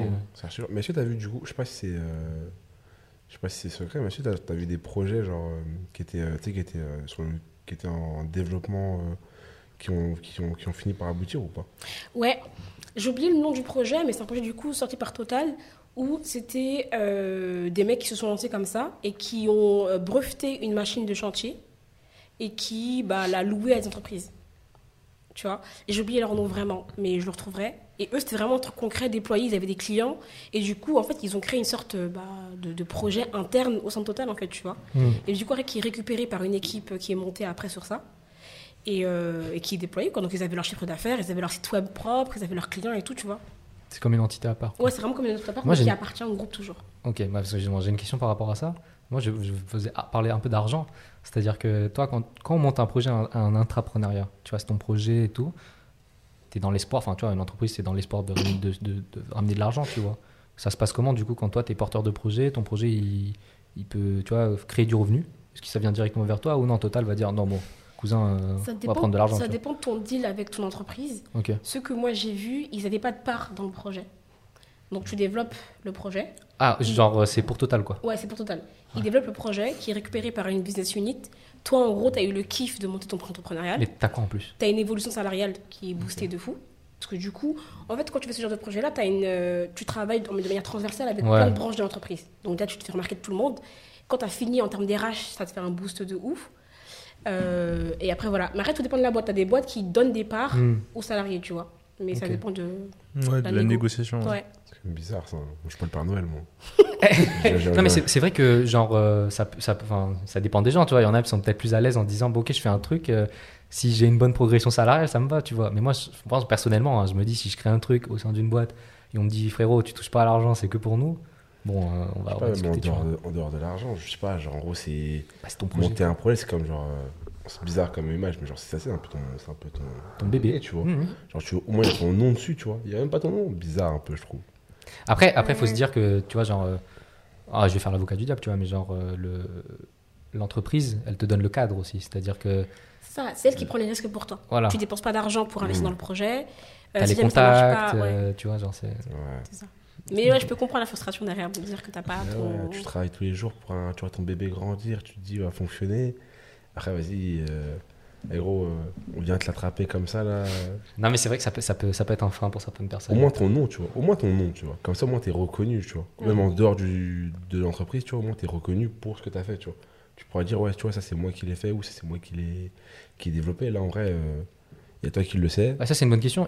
Ça veut dire, tu vois, genre les projets euh, qui sont développés, quand ils vont le promouvoir à d'autres personnes, est-ce qu'ils euh, vont dire euh, c'est telle personne, telle personne ? Ah non, moi ce que j'ai T'es vu, pas j'ai, j'ai pas vu les noms des gens qui les ont fait. Bail total. Ah ouais Ouais, bail total, quoi. Et ça, c'est... C'est, c'est, en gros, tu vois, en vrai, au moins le nom, tu vois. Au moins le nom pour. Euh... Bah, je ne vois même pas de question de fame, tu vois, au moins pour le. Ouais, mais c'est pas, tu sais que c'est pas, en vrai de vrai, c'est pas trop la culture de, dans le salariat et dans, l'entre, enfin, dans l'entreprise. C'est pas trop, il euh, n'y a pas trop cette culture de dire telle personne a fait ci, telle personne a fait ça. Il mmh. faut le faire par toi-même. Sinon, l'entreprise, jamais elle va mettre ton nom. Tu vois, moi, je me rappelle quand j'étais dans le conseil, je faisais des slides et tout, je faisais des trucs, genre, crari, c'était des innovations, genre, ouais, on va utiliser tel modèle pour tel client et tout. Et jamais à la fin, il y avait écrit mon nom, tu vois, mmh. genre. Euh, C'est dit euh, créé par euh, bip, mais enfin t'as capté quoi. C'est différent. Mais je pense que c'est, c'est, c'est dans la culture d'entreprise. Je pense. Comment ça se différencie ? Là t'as un grand groupe comme Total. Total c'est bon. Total gros c'est quand même. Je pense que c'est un des plus grands groupes en France. Gros tu viens ouais. t'es Total. Euh, je te ramène un. Moi je travaille chez Total. Je te ramène un, une idée ou je te ramène un projet qui te rapporte euh, beaucoup, qui te rapporte beaucoup, beaucoup, beaucoup, beaucoup. Ok, moi j'ai pas développé, j'ai pas eu les moyens pour le faire et tout et cetera. Tu m'as aidé pour le faire. Tu lances le projet, tu prends les risques pour moi, tu le fais, tu, genre, tu rapportes encore plus d'argent avec ça. C'est en gros, tu, ton, ton groupe il grandit, tu vois, ton groupe il grandit, c'est en gros genre, ce, ce projet-là que genre, moi j'ai développé. Donc moi j'ai eu l'idée, genre, j'ai tout développé, genre, toi tu l'as lancé, tu as pris les risques, bah, c'est en gros, ce projet-là, toi il t'a donné plein d'opportunités derrière, tu vois, que tu n'aurais pas eu ça, ça, sans, le, sans ce projet-là, tu vois. Donc en gros, j'ai ma part de. Tu sais, dans ta. Mmh. Non, même, en gros, ta, ta fame elle va grandir et moi j'aurai ma part de, de responsabilité là-dedans. Et ouais, pourtant, de reconnaissance un peu. C'est ça. Ouais. Et pourtant, moi, tu regardes, je, après, genre, j'attends un mois, je regarde le truc et je vois écrit euh, Total a lancé le nouveau projet, nanani, ça leur a permis d'avoir le contrat avec euh, tel grand groupe. Nanana. Et en fait, il n'y a aucun moment, il y a ton nom, tu vois. Mm. Je te parle même pas de, je te parle même pas d'argent là. Je te ouais, c'est une, c'est une, au moins ton nom, tu vois, pour, au moins une reconnaissance. Ouais. La reconnaissance, tu vois. On se dit, ouais, tu vois, c'est, c'est Faza qui a fait ça, tu vois. Là, tu dis, tu vois, au moins, j'ai servi à quelque chose, tu vois. Genre, j'ai fait ça, tu vois. Dans, en étant chez Total, tu vois. Après, on fait, on fait peut-être une généralité, tu vois. Ça se trouve dans d'autres entreprises, ouais, clairement, euh, il n'y a ouais. pas d'accaparation, accaparement, je sais plus. Mais euh, bon, bref, les gens, les, les entreprises ne s'accaparent pas le projet euh, et, euh, et, et apposent ton nom, tu vois. Donc, euh, c'est, c'est pas ouais. forcément une généralité, non, je pense. Mais, euh, mais ouais. En tout cas, bon, voilà, c'est vrai que l'intrapreneuriat existe. Qu'est-ce qu'il y a ? L'intra. Ouais, l'intra, j'ai dit. Ah, l'intrapreneuriat existe et euh, ça peut être un outil pour euh, certaines personnes ouais. qui sont entrées à un mi-chemin entre l'entrepreneuriat et euh, la voie du salariat, quoi. C'est intéressant. Et, euh, et au-delà des stages, de ce stage-là, est-ce que tu avais fait d'autres trucs ? Moi, j'aimerais parler d'un truc. Franchement, euh, on a parlé la semaine dernière avec Gabdou, mais c'est euh, bah, Startup Banlieue, tu vois. Genre ton expérience à Startup Banlieue, euh, qu'est-ce qui t'y faisait euh, et en gros, qu'est-ce que t'en, t'en as, t'en as ressorti, quoi. Ouais. Euh, alors, juste pour recontextualiser, en fait, euh, je pense que mon C V est un peu dur à lire parce que il y a pas mal de choses. Mais je me rends compte parce que je, je vous jure, je suis allé sur son LinkedIn. À chaque fois, tu sais, on va toujours sur le LinkedIn des gens. Ouais. Et il fallait que je fasse cliquer plus pour en apprendre sur les expériences. Cliquer plus, cliquer plus, cliquer plus. J'ai dû cliquer ouais. trois fois. Arrête. Je te promets. Jusqu'à monter dans les jobs étudiants. Ok. Non, mais j'avoue, c'est vrai. En plus, c'est je crois qu'il y a pas chemin. Euh... C'est un parchemin. Ouais.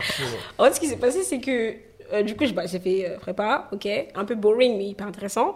Première année d'école de commerce, ok, timidement. En fait, en année deux d'école de commerce, je crois que j'ai fait un milliard d'expériences parce que j'ai, genre, j'ai tout attrapé et je disais oui à tout.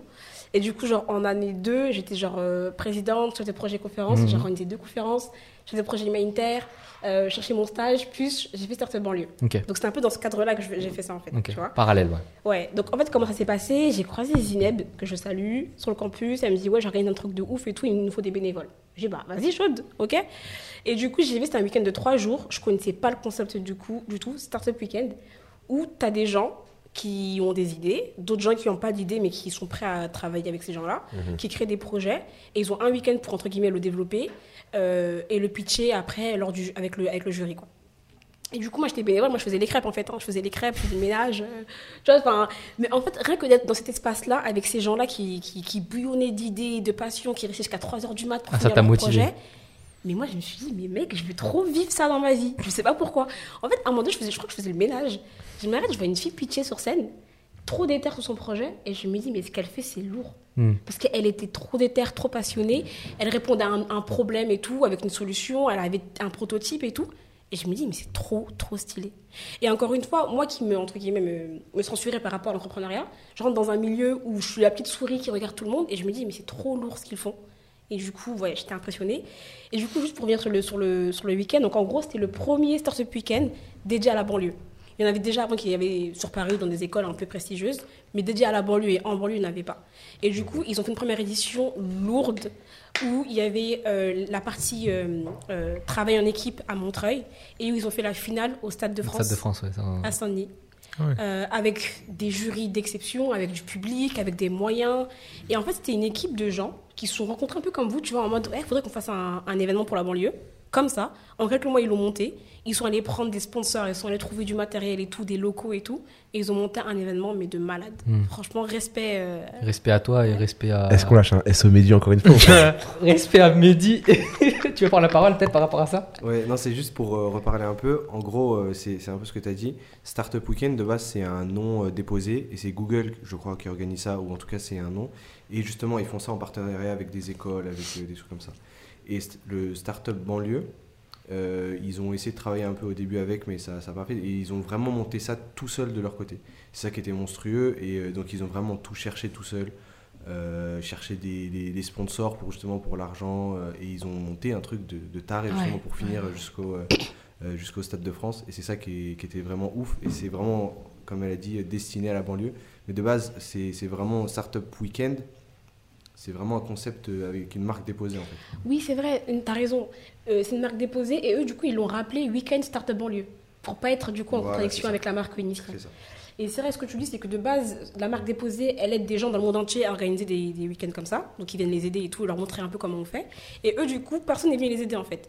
Et je pense qu'ils n'ont pas apprécié que le mot banlieue soit attaché à la marque, non? C'est un truc comme ça. Il y avait des petits problèmes euh, que justement, tu avais le concept de base, ça, ça n'allait pas. Euh, il y avait pas mal de sujets qui s'alignaient pas par rapport à ce qu'ils voulaient vraiment faire euh, le, sta- ouais, le Startup Banlieue. Voilà. Ouais. Mais en, franchement, ils ont travaillé comme des fous. Moi, je suis arrivée à la fin en mode bénévole pour faire des crêpes, mais j'ai vu le travail de, de, de mois et de mois de travail de nuit de, d'insomnie, j'ai vu le résultat. Et tous ceux qui ont participé à cet événement-là s'en souviendront.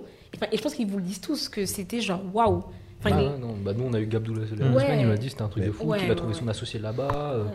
c'était une dinguerie. Il a dit le jury était petite euh, par... fou quoi.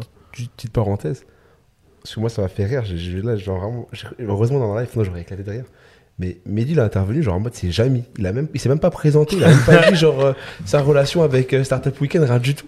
Ouais, ça a choqué vrai, personne. Ouais. Il est venu en mode tout le salut, c'est non mais... c'est la voix, tu sais, c'est la voix genre au moins dis genre dis-nous ce que explique au... bah vas-y, au bah vas-y, vas-y, ce que tu as fait là-bas, t'es venu comme ça mais vas-y, dis-nous ce que tu faisais toi à Startup euh, Banlieue. Euh, moi je suis arrivé un petit peu avant euh, Aïssata, j'étais plus sur le côté logistique, mais je suis arrivé quand même sur la fin du sujet, à euh, la fin du, du projet pardon.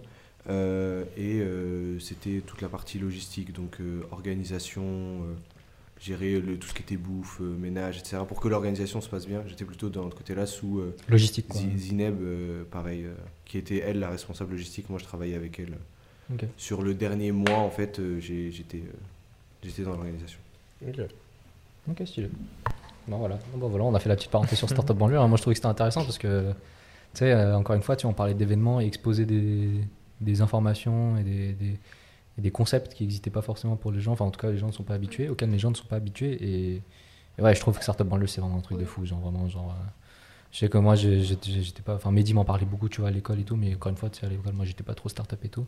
Et en y repensant, euh, c'est vraiment un bête de concept, quoi. Mmh. C'est de dire, genre, dire.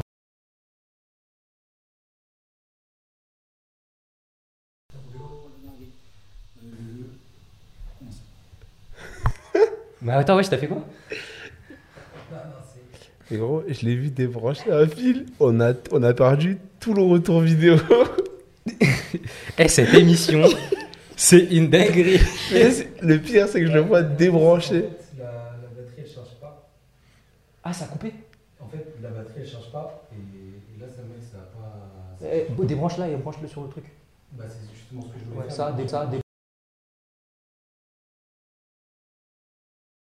T'es en live là toujours? Ça avait coupé. Non, non, non. Chez moi, on est en live. Ça a repris. Chez moi, on est en live. C'est bizarre, normalement, mon, mon multicable, il est censé. Et justement, c'est pour ça, quand j'ai remarqué ça, je me suis dit, voilà, dinguerie. Bah, excusez-moi pour... eh, franchement, désolé, on aurait bien aimé accueillir les gens avec une meilleure qualité et tout. Nos soucis. Mais euh, comme vous savez, on est avec les moyens du bord. Hein, donc, euh, encore une fois, je le dis, hein, s'il y a des en... s'il y a des entreprises là, qui nous regardent ou qui veulent investir, investissez dans ce projet. Je vous promets, on fait des trucs de fou. Je vous le promets. Enfin, bon, bref. La S A S Mehdi. euh, non mais en tout cas merci hein, pour le. Tu me dis hein, si le retour c'est bon, là on est en live tout ça. Ouais. Ok. Et j'ai, là là j'ai déjà une frayeur. Tu sais pourquoi? C'est pour l'édit de la vidéo, pour les rediff et tout. Aïe aïe aïe le, le taf qu'il y aura. Pourquoi? Bah il va falloir que je coupe pour prendre plusieurs vidéos et tout. En plus on a eu les problèmes avec la cam et tout, mais c'est pas grave de toute façon. Tranquille tranquille. Il y aura juste plus de taf, c'est pas grave. Euh, ok non mais en tout cas merci hein, pour le Startup Banlieue. Hein. Comme j'ai dit c'était super intéressant et tout. Euh, donc on a parlé un peu de, des premières expériences professionnelles. Je pense que maintenant, c'est, c'est le moment de rentrer un peu plus en détail avec euh, ce que tu fais actuellement. Ouais. Donc, euh, on passe directement à la partie sur euh, Bond'Innov et euh, un peu, encore, encore une fois, l'entrepreneuriat. C'est-à-dire, même dans le salariat, il y a de l'entrepreneuriat avec, euh, avec Aïssata. C'est un truc de ouf. Euh, donc, aujourd'hui, tu as dit que tu travailles chez euh, Bond'Innov. Et moi, j'aimerais un peu que tu expliques euh, ce que c'est, à quoi ça sert, pour qui et ce que tu fais quoi, aujourd'hui. Ok. Euh, Bond'Innov, donc euh, c'est un incubateur. Donc c'est une structure qui vient accompagner des entrepreneurs et des entreprises. Un incubateur qui est basé à Bondy, créé il y a dix ans, et qui est là pour accompagner l'entrepreneuriat innovant en lien avec les pays du Sud, notamment l'Afrique. Donc soit des gens qui sont de, basés en France, qui ont un projet qui vise l'Afrique, soit des gens directement basés là-bas euh, et qui veulent euh, bah, développer leur projet à travers des programmes qu'on va monter là-bas pour euh, nos partenaires en fait, directement. Euh, du coup, historiquement, on était un incubateur seulement, donc on était vraiment juste sur l'accompagnement de, d'entrepreneurs, donc formation, coaching, financement, non pas financement justement. Et là, du coup, on s'est diversifié, on a le pôle incubateur qui demeure, on a le pôle financement avec des fonds de prêt d'honneur qu'on a. Un prêt d'honneur, c'est un prêt bah, à zéro pour cent que tu rembourses un peu en différé à hauteur de trente mille euros. On a également le pôle écosystème où on vient du coup transmettre notre, notre euh, bah, expertise à des incubateurs directement basés en Afrique et on vient structurer un peu leur réseau. On a notamment créé un réseau qui s'appelle Afrikinov, qui est présent dans plus de vingt pays aujourd'hui en Afrique et qui a plus de cent membres. Et finalement, on a le pôle euh, expertise, donc c'est le pôle où je suis actuellement, qui vient monter des programmes avec une ingénierie spécifique directement en Afrique euh, pour le compte de bailleurs privés ou publics euh, et qui du coup répond à un objectif très précis et qui va créer des parcours d'accompagnement et de progression pour entrepreneurs. Ok. Et, et du coup, bah, la cible qu'on a, c'est typiquement entrepreneuriat, entrepreneuriat innovant à impact. C'est aussi un, l'un de, de, nos, de nos credos euh, et en lien avec euh, bah, la diaspora ou les pays euh, d'Afrique. D'Afrique, ok. Ouais. Ok, ok.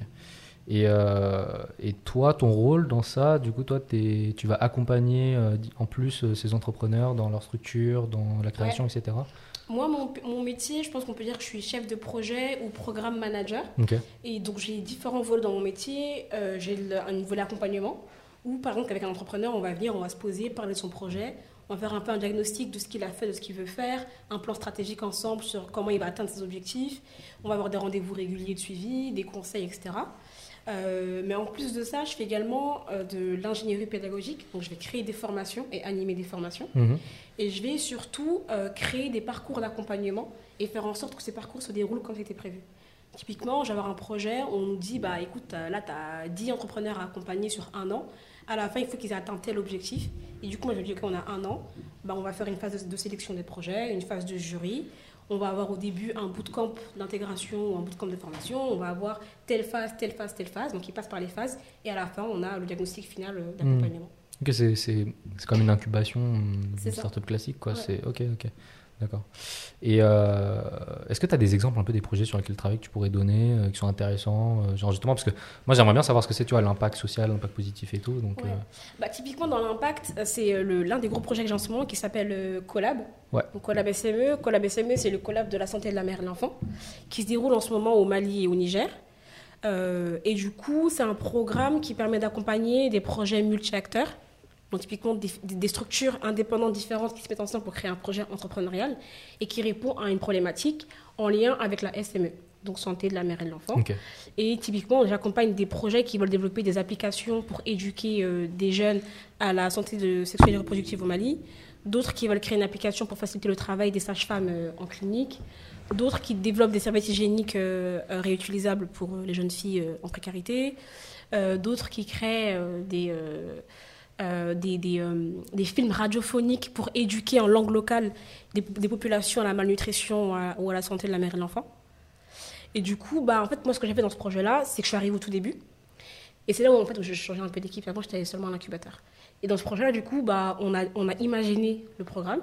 On a imaginé la, la, la méthode pour accompagner ces projets-là, qui était déjà préexistante, mais qu'on a mis à jour. Et du coup, on a fait toutes les phases d'accompagnement. On a fait un appel à projets, on a sélectionné les projets, on les a accompagnés. Euh, et là, on est dans la phase finale de, de ce programme-là, où on est dans la phase d'accélération. OK. Et après, quand c'est fini, ça recommence, on voit appel à projet, pour et cetera. Celui, pour celui-là, on ne sait pas encore si ça recommence ou pas. Mais sinon, c'est ça la, la logique. OK, OK. Et, et les projets que tu as cités, en fait, c'est pas forcément que des trucs associés à l'innovation technologique. Enfin, quand je dis technologique, c'est pas forcément, tu sais, développer des applis, développer des sites. C'est vraiment ouais. genre, bah, de manière générale, avoir juste un impact et pouvoir proposer une solution concrète euh, sur ça. Le terrain, quoi. Ouais. Hum? C'est juste innover au final. Ouais, c'est ça. C'est l'innovation de manière générale. C'est plus innover que Innovatech. Si on parle de serviettes hygiéniques réutilisables, euh, je sais, genre, euh, en vrai, genre même tous les projets qu'elle a donnés là, genre, ils sont incroyables. Genre, on va ouais. Ouais, et en fait, ça, t'as raison, c'est pas l'innovation, bah, un peu comme on voit dans les startups avec ouais, euh, de la deep tech, de l'I A, mmh, des choses comme ça, ça et tout. C'est vraiment innover au sens large et c'est vraiment apporter quelque chose de, de, de différent à, à l'existant. Et surtout quand on se base sur le continent africain, l'innovation, puisqu'on a des, une réalité, une technologie qui est différente, elle n'est pas forcément la même qu'en France, tu vois. Ce qui est innovant euh, euh, euh, en Afrique n'est pas forcément ici, parce que ça existe déjà, par exemple, ouais. tu vois. Okay. Parce que ça existe déjà et que... Ouais, ouais, ouais c'est ça. Oui. En fait, c'est... tu peux aussi avoir ce concept de récupérer des systèmes et des innovations existantes ouais. et en fait juste de les rapatrier en Afrique ouais, et dans certains pays parce clairement. Que du coup, c'est... pour eux, c'est ça pas... constitue une voilà, innovation. Une nouveauté. Euh, ouais, ok. Ok, ok. C'est stylé, hein ? C'est incroyable. Ouais, je te jure. Le même projet, là, c'est... Ils sont, ils sont forts. Ils sont très forts. Mm. Très, très forts. C'est, c'est pas dur de... Tu as dit que tu accompagnes plusieurs projets en même temps. C'est pas compliqué euh, de, de, de dire euh, ok, je vais accompagner telle startup, enfin tel projet, tel projet, tel projet. Est-ce que ça te prend beaucoup de temps ou genre vraiment euh... Ouais, surtout que j'ai plusieurs programmes. Là, c'est euh... un de mes programmes. Ouais, ah oui, t'as d'autres programmes en plus. Ouais. Euh... ouais. Ça prend du temps, ouais. On va pas se mentir. En vrai, le plus dur, c'est en vrai. Par exemple, euh, je pense tu as une startup quand tu viens avec un, non pas une startup, excuse-moi, un, genre un incubateur, tu vois, qui veut aider. Quand t'as un projet, euh, pas forcément, qui a pas un impact social, je pense que c'est genre, par exemple, je viens demain et je dis, ouais, euh, j'en sais rien, moi, je vais inventer des camions euh, qui volent et tout, et cetera. C'est facile de lui dire non. Et c'est pas, c'est, pas, c'est pas compliqué de dire non à un projet genre, qui a un impact social, genre. Genre un projet peut-être dans lequel toi tu crois personnellement, mais tu sais peut-être que on, tes collègues, ou ceux qui travaillent, tu vois, ils disent, genre, en reste, ça peut pas fonctionner. C'est pas un peu dur de dire non à ça, à ce genre de projet ? Euh, oui et non. Euh, non, pourquoi ? Parce qu'on voit que ce genre de projet-là passer. Donc moi, c'est devenu ma norme, en fait, okay. ce genre de projet à impact. Euh, et parce que aussi, tu as des projets qui, va, qui surfent sur la vague de l'impact, mais c'est mmh. bullshit derrière. Donc tu dis, ouais. Ah ouais, il y en a eu déjà ? Bah ouais, des gens. En fait, tu as des gens, par exemple, qui, qui passent de concours en concours en disant, ouais, moi j'ai un projet de ouf, mais qui taffent pas et qui sont juste là pour l'argent, tu vois. Donc tu dis, ouais, ok, d'accord. Euh, ce que tu me dis, c'est infaisable. Euh, voilà. Mais tu as d'autres personnes, surtout quand tu as commencé à, à travailler avec eux, tu t'attaches et tu dis, ah ouais, genre j'avoue, euh, c'est chaud de lui dire non, mmh, tu vois. Ici, ouais. Typiquement, pour le collab, on avait recalé un mec qui était basé à, dans la région de Kaï, au Mali, donc c'est un peu dans la province, qui voulait créer un centre communautaire pour les adolescents, euh, pour les aider bah, à gérer leur, leur sexualité. Et, et, et voilà, tu vois. Le mec... C'était un docteur, mais trop, voilà, trop euh, touchant. Et finalement, on ne l'a pas pris. Et ça, tu vois, c'est, c'est, un, peu, ouais, c'est un peu dur. C'était quoi les leviers, justement, sur le refus euh... Enfin, sauf c'est... si tu peux le dire, hein, évidemment. Sinon... Ouais, c'est que c'était un projet qui n'était pas assez mature, okay. qui avait euh, beaucoup d'ambition, mais pas la capacité d'exécuter. Okay. Or, euh, quand tu vois une idée de start-up, tu regardes l'idée, tu regardes le marché et tu regardes la capacité d'exécution. S'ils ne peuvent pas exécuter, c'est que ça ne sert à rien en fait. Donc du coup, euh, forcément, vous, quand vous êtes en phase d'appel à projet, tu essayes un peu de voir tous les curseurs en même temps. C'est-à-dire ouais. que moi, j'ai un, je vais être porteur de projet dans l'impact social et tout. Je ne peux pas juste venir avec une idée, c'est ça? C'est ça. Ok. Ouais. Faut il faut, faut qu'il y ait un vrai besoin. Déjà, ça oui, c'est besoin, ça. Oui, fait, oui, oui, euh, voilà. sûr, sûr. Il faut que, tu, faut que tu puisses délivrer aussi derrière. Quoi. Ok. Je ça, je, en vrai, je trouve ça dur quand même. De... Moi, je, moi, je sais que genre, ce genre de truc-là, je pourrais pas le faire. Genre, je pourrais pas dire non. Ah, tu, toi, t'as, t'as, t'accordes trop de sensibilité à. Je pense que je pourrais dire non facilement à un projet. Tu vois, un truc genre domotique, je sais pas quoi. Pourquoi je peux te dire non facile, je dors, je dors serein. Mais tu me sors un truc euh, impact social, tu vois. Je pense euh, un peu plus dur. C'est un peu plus dur, je pense. de C'est même si en gros, tu sais, parfois t'écoutes juste, tu vois. Parfois, juste t'écoutes, tu vois, tu te dis. Euh... Tu sais, même le mec, il a aucun projet. Il y en a, ils ont la boca, tu vois. Ils ont, il n'y a aucun projet, il n'y a même pas de maquette, mais juste avec leur bouche. En fait, tu sais, tu. tu tu t'imagines un truc où tu sais genre tu te dis en vrai c'est la meilleure des choses, ce serait trop lourd, mmh. c'est extrême, mais ce serait trop lourd, tu vois. Et tu sais, peut-être cette petite voix dans ta tête, dans ta tête qui te dit euh, c'est trop lourd, mais après il y a ta raison qui te dit en vrai c'est infaisable, tu vois, genre c'est infaisable maintenant. Et là genre à ce moment là genre c'est trop dur. Ah mais comme tu dis, tu vois, maintenant, c'est à dire que tu lui donnes le refus, mais si la personne elle est suffisamment déterre, Euh, frère, euh, quand tu postules à un incubateur ou un, un truc comme ça, euh, c'est pas qu'une fois, tu vois. Donc, euh, est-ce qu'il y a des gens qui sont venus du coup, par exemple, enfin, je sais pas, peut-être c'est pas assez vieux euh, ou c'est trop récent pour que les gens reviennent, mais est-ce que ça arrive? Sur ce projet-là, j'ai pas de recul, mais sur l'incubateur classique de Bond'Innov, ouais, t'as des gens qui retentent après. Ouais, et... voilà, et après il y a eu ouais. des succès, et cetera. Ok. Tu vois, donc euh, ouais, c'est, c'est en pas vrai, de... en vrai, mais du coup, vous faites ça que, en rap... que euh, Bond'Innov, c'est que entre, euh, c'est que des euh, projets à destination. Euh, Pour l'Afrique, euh, Pays du Sud du coup. Ouais, mais en vrai c'est l'Afrique parce que Pays du Sud c'est, ça englobe euh, plusieurs continents. Ouais. Mais c'est vraiment l'Afrique. Vous avez okay. principalement de l'Afrique? Comment? Ça veut dire que vous avez quasiment que de l'Afrique? Ouais, c'est que de l'Afrique. Ah ok. Que de l'Afrique. Euh, ouais. Des pays en particulier ou vraiment genre tout, tout le continent? On est beaucoup sur l'Afrique francophone. Ok. Donc ça va être Maghreb, Afrique de l'Ouest. Ouais, logique. Ouais. Et là on est plus sur l'Afrique anglophone en ce moment. Ok. okay. Anglophone c'est du Sud? Bah, non, que non pas forcément. Ça peut être Ghana, Nigeria. L'Éthiopie aussi, euh, des trucs ouais. comme ça. Oh, ouais. ok, ok, ok. On ne me rendait pas comme ça en mode. Non, je sais pas. C'est ouf. Ouais, ok. Et, euh, et du coup, dans l'accompagnement, forcément, il vient le, l'aspect euh, financement, tu vois, parce que parfois, il y a des projets qui ont besoin du coup de, de financement, et cetera. Comment vous faites, vous, pour, pour les thunes, clairement, genre. Euh, Il y a les partenariats et tout, vous allez récupérer avec des, des entreprises, des trucs comme ça, et c'est eux qui donnent l'argent? En fait, il y a, y, a, y a trois choses. En postulant chez nous, si tu postules via un programme, ouais. dans le programme, tu peux avoir déjà une bourse qui est comprise. Okay. Typiquement, moi, mes projets là, du collab, ils ont droit à dix mille euros chacun. Après, ça dépend. Tu as des projets qui vont postuler à nos fonds pré-donneurs dont je, dont je te, dont ouais, je te parlais, qui passent devant un jury, préparent un dossier. Si le jury valide, bah, ils ont droit à un prêt de trente mille euros. Et tu as d'autres projets qui sont en phase de levée de fonds et qu'on aide, nous, à lever des fonds. Donc, on le connecte à nos partenaires, on le connecte, on l'invite à, à des événements où ils pitchent devant des investisseurs et on les aide à trouver les bonnes personnes qui vont investir chez eux, en fait. Donc, voilà un peu comment on travaille sur le financement. Ok, ok, c'est intéressant. Okay. Il y a différentes sources, en final. Ouais, c'est ça. Et, euh... et en gros, ça, c'est, vraiment, c'est quoi qui te fait vraiment le plus kiffer dans, dans ce projet-là? Parce que j'avoue que moi, je ne m'y verrais pas forcément travailler dans ce genre de truc, mais je trouve ça grave intéressant, tu vois, de, de voir des gens qui se lancent dans ça. Et qui, qui... Qu'est-ce que tu kiffes le plus, genre?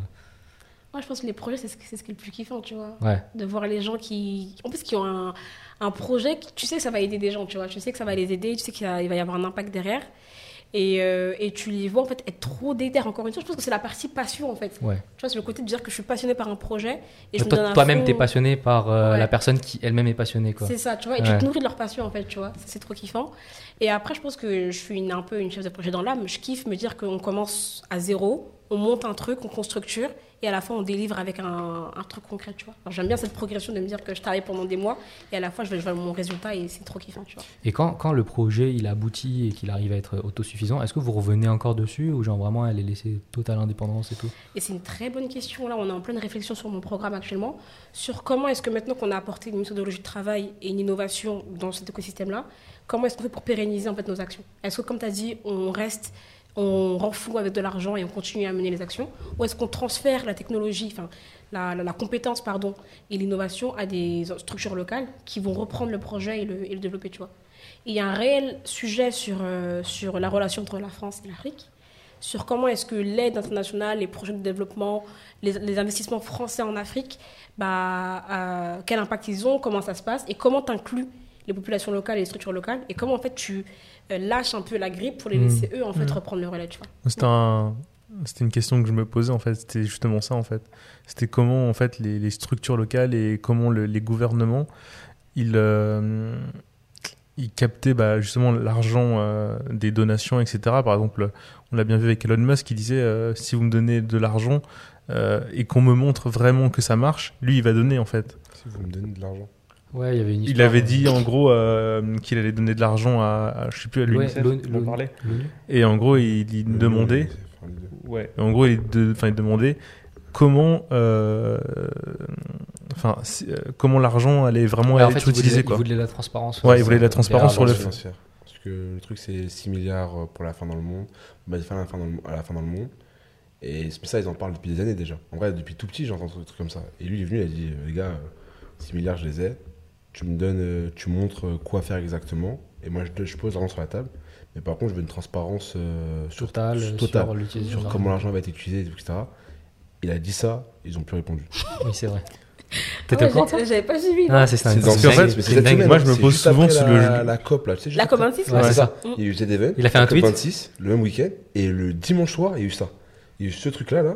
Et il a... il a dit, je vous donne six milliards si vous donnez clairement les, les, les solutions et les leviers pour, euh, en toute transparence pour justement euh, résoudre le, la fin dans le monde. Tu vois. Parce qu'on le voit le avec les... Lu à vingt-trois heures cinquante-sept. Vraiment, je te promets. Non, mais parce qu'on le voit avec le, plein, de, plein de milliardaires qui donnent, et cetera, plein d'associations qui mmh. donnent, mais on ne voit pas tellement la situation évoluer. En Afrique et, on, mmh. évoluer. C'est vrai, ça, c'est il y a toujours les mêmes, euh, les mêmes problématiques, les mêmes problèmes. Donc, euh, bon, tu vois, ça, c'est un, c'est un beau sujet. C'est, c'est super stylé. On peut se t'es pose... fait évoquer un sujet, c'est euh, l'aspect association et sur, la réalité sur le terrain. Ouais, la réalité sur le terrain, comment c'est géré, et cetera. C'est-à-dire parfois l'argent Est-ce... que tu injectes dans ouais. certaines associations, t'en vois pas le bout, dans le sens où tu vois pas vraiment les associations. Tout, tu entends tous les milliards dépensés, et cetera. T'entends, par exemple, Bill Gates, avec, via sa fondation, euh, euh, donner énormément d'argent pour éradiquer euh, le paludisme, la faim dans le monde, et cetera. Mais en fait, euh, t'as, enfin, les retours... Enfin, d'après ce que moi j'entends, et cetera. Moi, je suis pas sur le terrain, hein, tu es beaucoup plus à même de, de nous dire ça, mais est-ce que ça, ça change véritablement l'argent qu'on donne, ou est-ce que c'est vaut mieux ne pas donner, ou je sais pas. Moi, j'aime trop cette question-là, parce que en fait, euh, quand moi j'étais plus jeune, bah, à l'époque où j'étais euh, au lycée et même en prépa, je voulais faire Sciences Po de base. Mmh. C'était mon choix. Et après, bref, je me suis perdue dans mon chemin et je me suis retrouvée après, tu vois. Mmh. Mais clairement, je voulais faire Sciences Po, je voulais travailler un peu dans les, dans les trucs de politique publique, euh, liés au développement à l'international, et cetera. Et je suis trop contente de ne pas l'avoir fait, parce que moi, du coup, je travaille avec ces bailleurs-là. On travaille mmh. avec le P N U D, on travaille avec euh, l'ONU, on travaille avec, la, avec la Banque mondiale et tout. Et moi, je suis du côté un peu genre prestataire, mais qui est sur le terrain et qui, mmh. qui agit. Et en fait, je pense qu'il y a beaucoup d'argent qui est mis en place, mais il y a peu de gens qui savent comment l'utiliser ah, et ça. Qui n'arrivent pas directement aux bénéficiaires. Et mmh. même quand il arrive aux bénéficiaires, il n'est pas suffisant. Parce que c'est la, c'est la question de est-ce que tu donnes du poisson ou est-ce que tu apprends à pêcher. Oui, c'est ça, exactement. C'est ça la question, ouais. tu vois. Mmh. Et moi, clairement, dans mon taf, ce que j'aime, c'est qu'on outille des gens.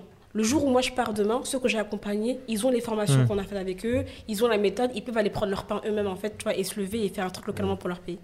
Et c'est pour ça que moi, en fait, le côté humanitaire et tout, je suis un peu mitigée. Ouais, dubitatif un peu. Parce que je dis, ouais, clairement, ça nourrit des gens. Tu ramènes des sacs de riz, ça reste de l'aide, tu mmh. vois, peut-être des gens. Mais ces gens-là, tu les rends quand même un peu dépendants de ton aide. Ouais. Sachant qu'avant que l'aide arrive jusqu'à eux, il y a grave des gens qui se mettent la main... En, des intermédiaires, exactement. Les ouais. C'est et cetera, ça, tu vois. C'est ça. Il y a cet aspect-là. Et c'est là où je me dis, ouais, tu réponds à une misère et c'est bien, mais est-ce que t'aides les gens vraiment sur le long terme à s'outiller eux-mêmes et à se développer eux-mêmes, tu vois. Je suis d'accord avec toi, je vois trop ça sur le court terme. C'est-à-dire qu'on continue de balancer des, des matières premières, ouais. des trucs comme ça. Ouais, mais bon, au bout d'un moment, faut... la problématique, c'est pas que ça, tu vois. C'est, c'est comment construire une économie, comment construire une société. Enfin, rebrou... il y a tout à reconstruire. Et moi, j'avais un exemple de fou que j'avais vu, encore une fois, sur le sujet de, de Elon Musk, tout ça. C'est euh, Jérôme Jarre. Je sais pas si vous voyez ce qu'il c'est. Ouais. C'est euh... C'était un ancien Viner, tu vois, genre il faisait des vidéos à l'ancienne et tout. Ça me dit rien, moi. Bref, c'est un ancien Viner, si tu veux, tu vois, ouais. il faisait des blagues, des vidéos gauleries et tout, et c'est, il était vraiment plus dans l'entrepreneuriat. C'est mon avis après euh, ce que je vais dire, mais euh, lui, il avait, il a été vraiment soutenu, enfin, il était vraiment attaché à une cause, c'était euh, la celle des Rohingyas, tu vois. Ouais. Et euh, lui, il s'est dit, je vais pas aller par quatre chemins, c'est-à-dire que je vais pas demander à des associations de l'argent, et puis après, on va donner de l'argent, me donner des sacs. Je vais dire clairement les choses, c'est qu'il allait avec Moussa Ibn Yacoub ouais. sur le terrain, et c'est pas genre donner des, des, des, des matières premières ou quoi, c'est, c'est-à-dire vraiment construire quelque chose. Il a construit genre. Euh, Vraiment, il a construit genre un écosystème, tu ouais, vois, genre clairement. Vraiment genre une société, ouais. un truc comme ça pour que le village y soit genre euh, pérenne, tu vois, ils vivent d'eux-mêmes, qu'ils soient Autonome, dépendants, qu'ils soient ouais. autosuffisants. Mmh. C'est ça la force du truc, tu vois. C'est pas de dire, euh, bon les gars, on va récolter un million d'euros, euh, ouais, hop, sac de riz et tout. Moi, je me dis, toutes ces actions, c'est des actions locales. C'est-à-dire que c'est des... t'aides une personne. T'aides... Enfin, c'est pour ça que... De quoi tu parles, de ce que j'ai dit là sur... Ouais, mais par exemple, même... Euh, les, les... Quand on aide une personne, qu'on forme une personne, t'en formes une personne. C'est pas... Enfin, euh, ça n'a pas la même force. Euh, l'impact, euh, c'est pas aussi puissant que, par exemple, une association qui a cinquante milliards et qui dit, euh, bah, on va donner cinquante milliards. Même si, euh, bien sûr, il euh, y a des gens qui se servent, et cetera dedans, quoi. Mais... Pas, moi je pense, enfin si tu donnes cinquante, tu donnes cinquante milliards, c'est bien de donner cinquante milliards, mais en vrai tu fais quoi les cinquante milliards?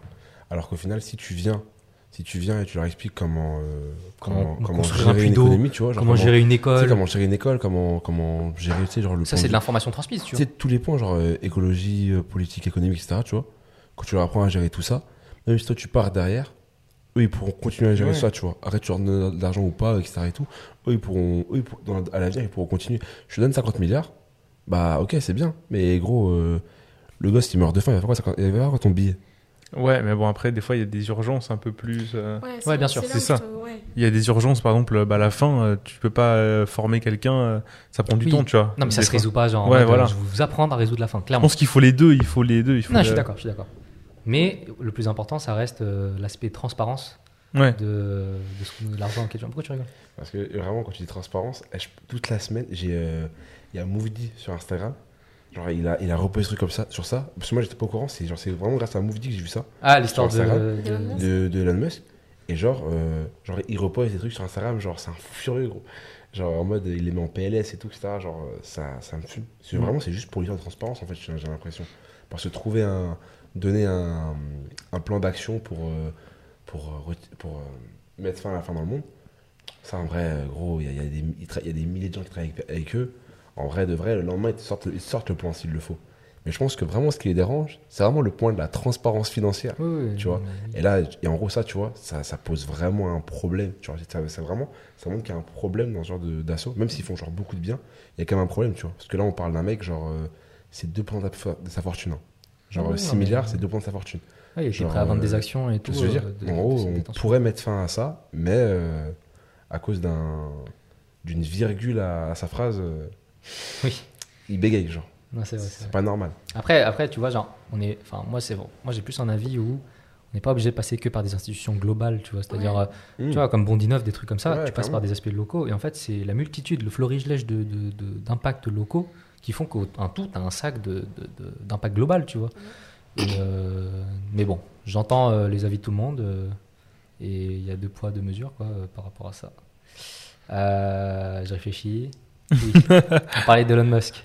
Elon Musk, ça vous évoque quoi en, en général? Tu veux faire une transition là? Non, vas-y, laisse-moi. C'est pas gris. Tu peux me laisser faire ma transition?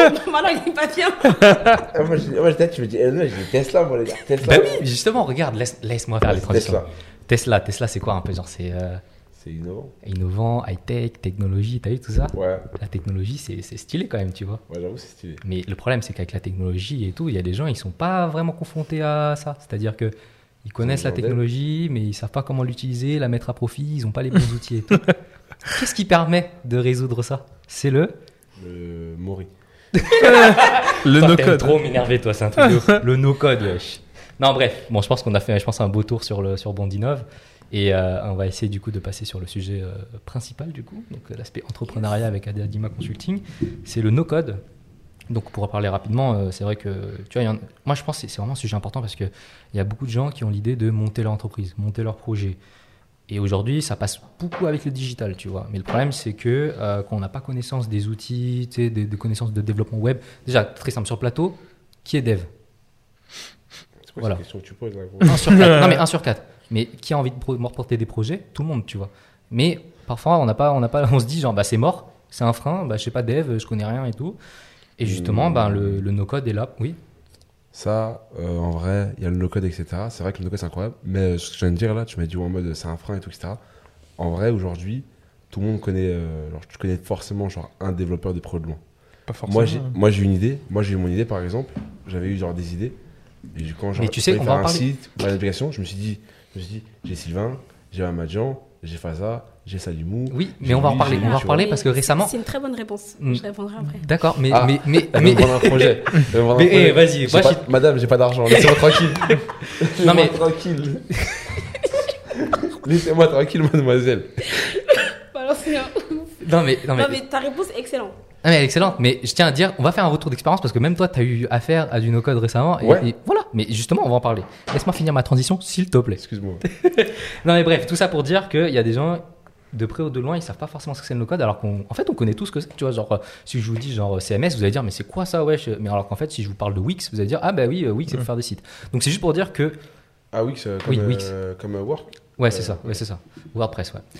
Tout ça, c'est juste pour dire que euh, le no-code, ça existe. Il y a des gens qui pensent ne pas connaître, mais en fait, on a tous les outils pour. Et en fait, demain, tu veux lancer un projet, et je tiens à préciser rapidement, mais c'est faisable en fait. Vraiment, c'est faisable avec le no-code.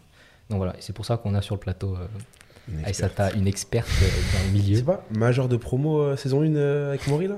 Ah ouais ? Maury, il a dit ça, il a dit en gros, elle était trop forte, et cetera. Euh, ah, ça, m'éton- ça m'étonnerait ah. même pas. Ah, euh... ah, il a dit ça ? Ah, je crois. Hein. Ah ouais. Bon, t- on ira voir le replay. on ira voir le replay, on ira voir le replay. Non, bon bref. Donc du coup, le sujet no-code, Adiadima Consulting. Euh, moi, j'aimerais que tu parles un peu de la genèse de ton projet. Euh, qu'est-ce qui t'a motivé la... Qu'est-ce qui a motivé la création de, de Adiadima Consulting euh, Qu'est-ce qui a motivé euh, En fait, ça remonte à un autre projet. Il y a deux choses.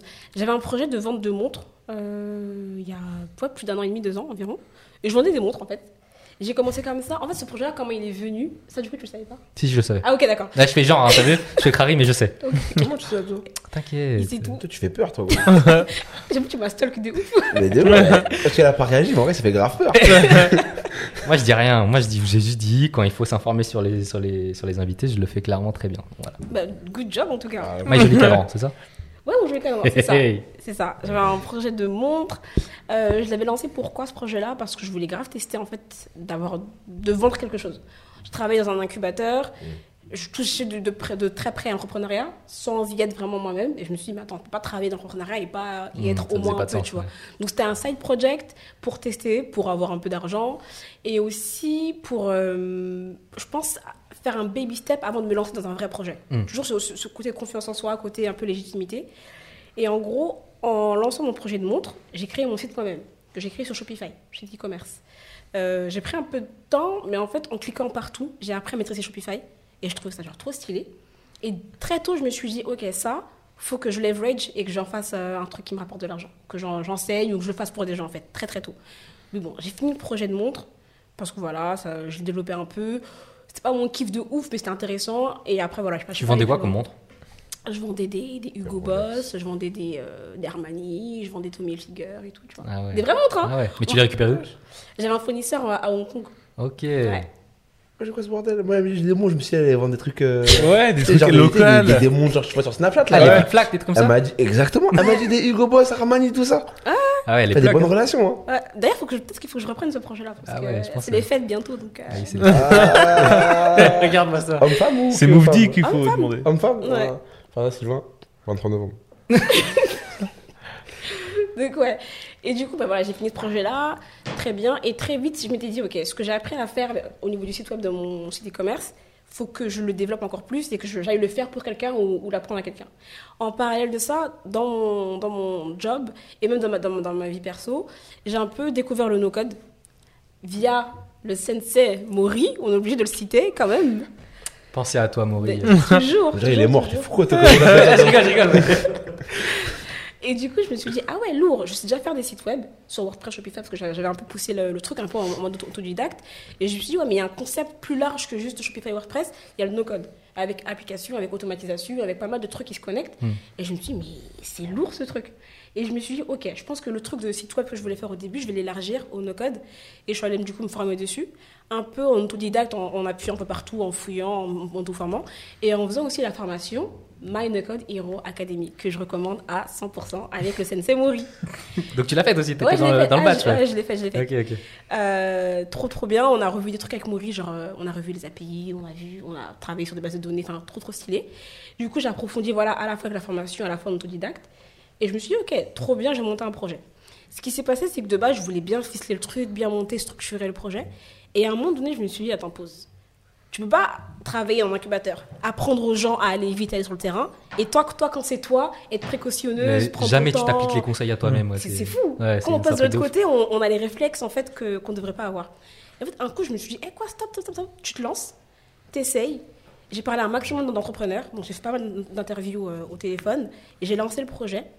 Euh, moment de stress pour moi, parce que genre mettre ma tête sur LinkedIn en mode ouais j'ai un projet, je suis pas à l'aise dedans, genre j'aime pas être dans l'attention.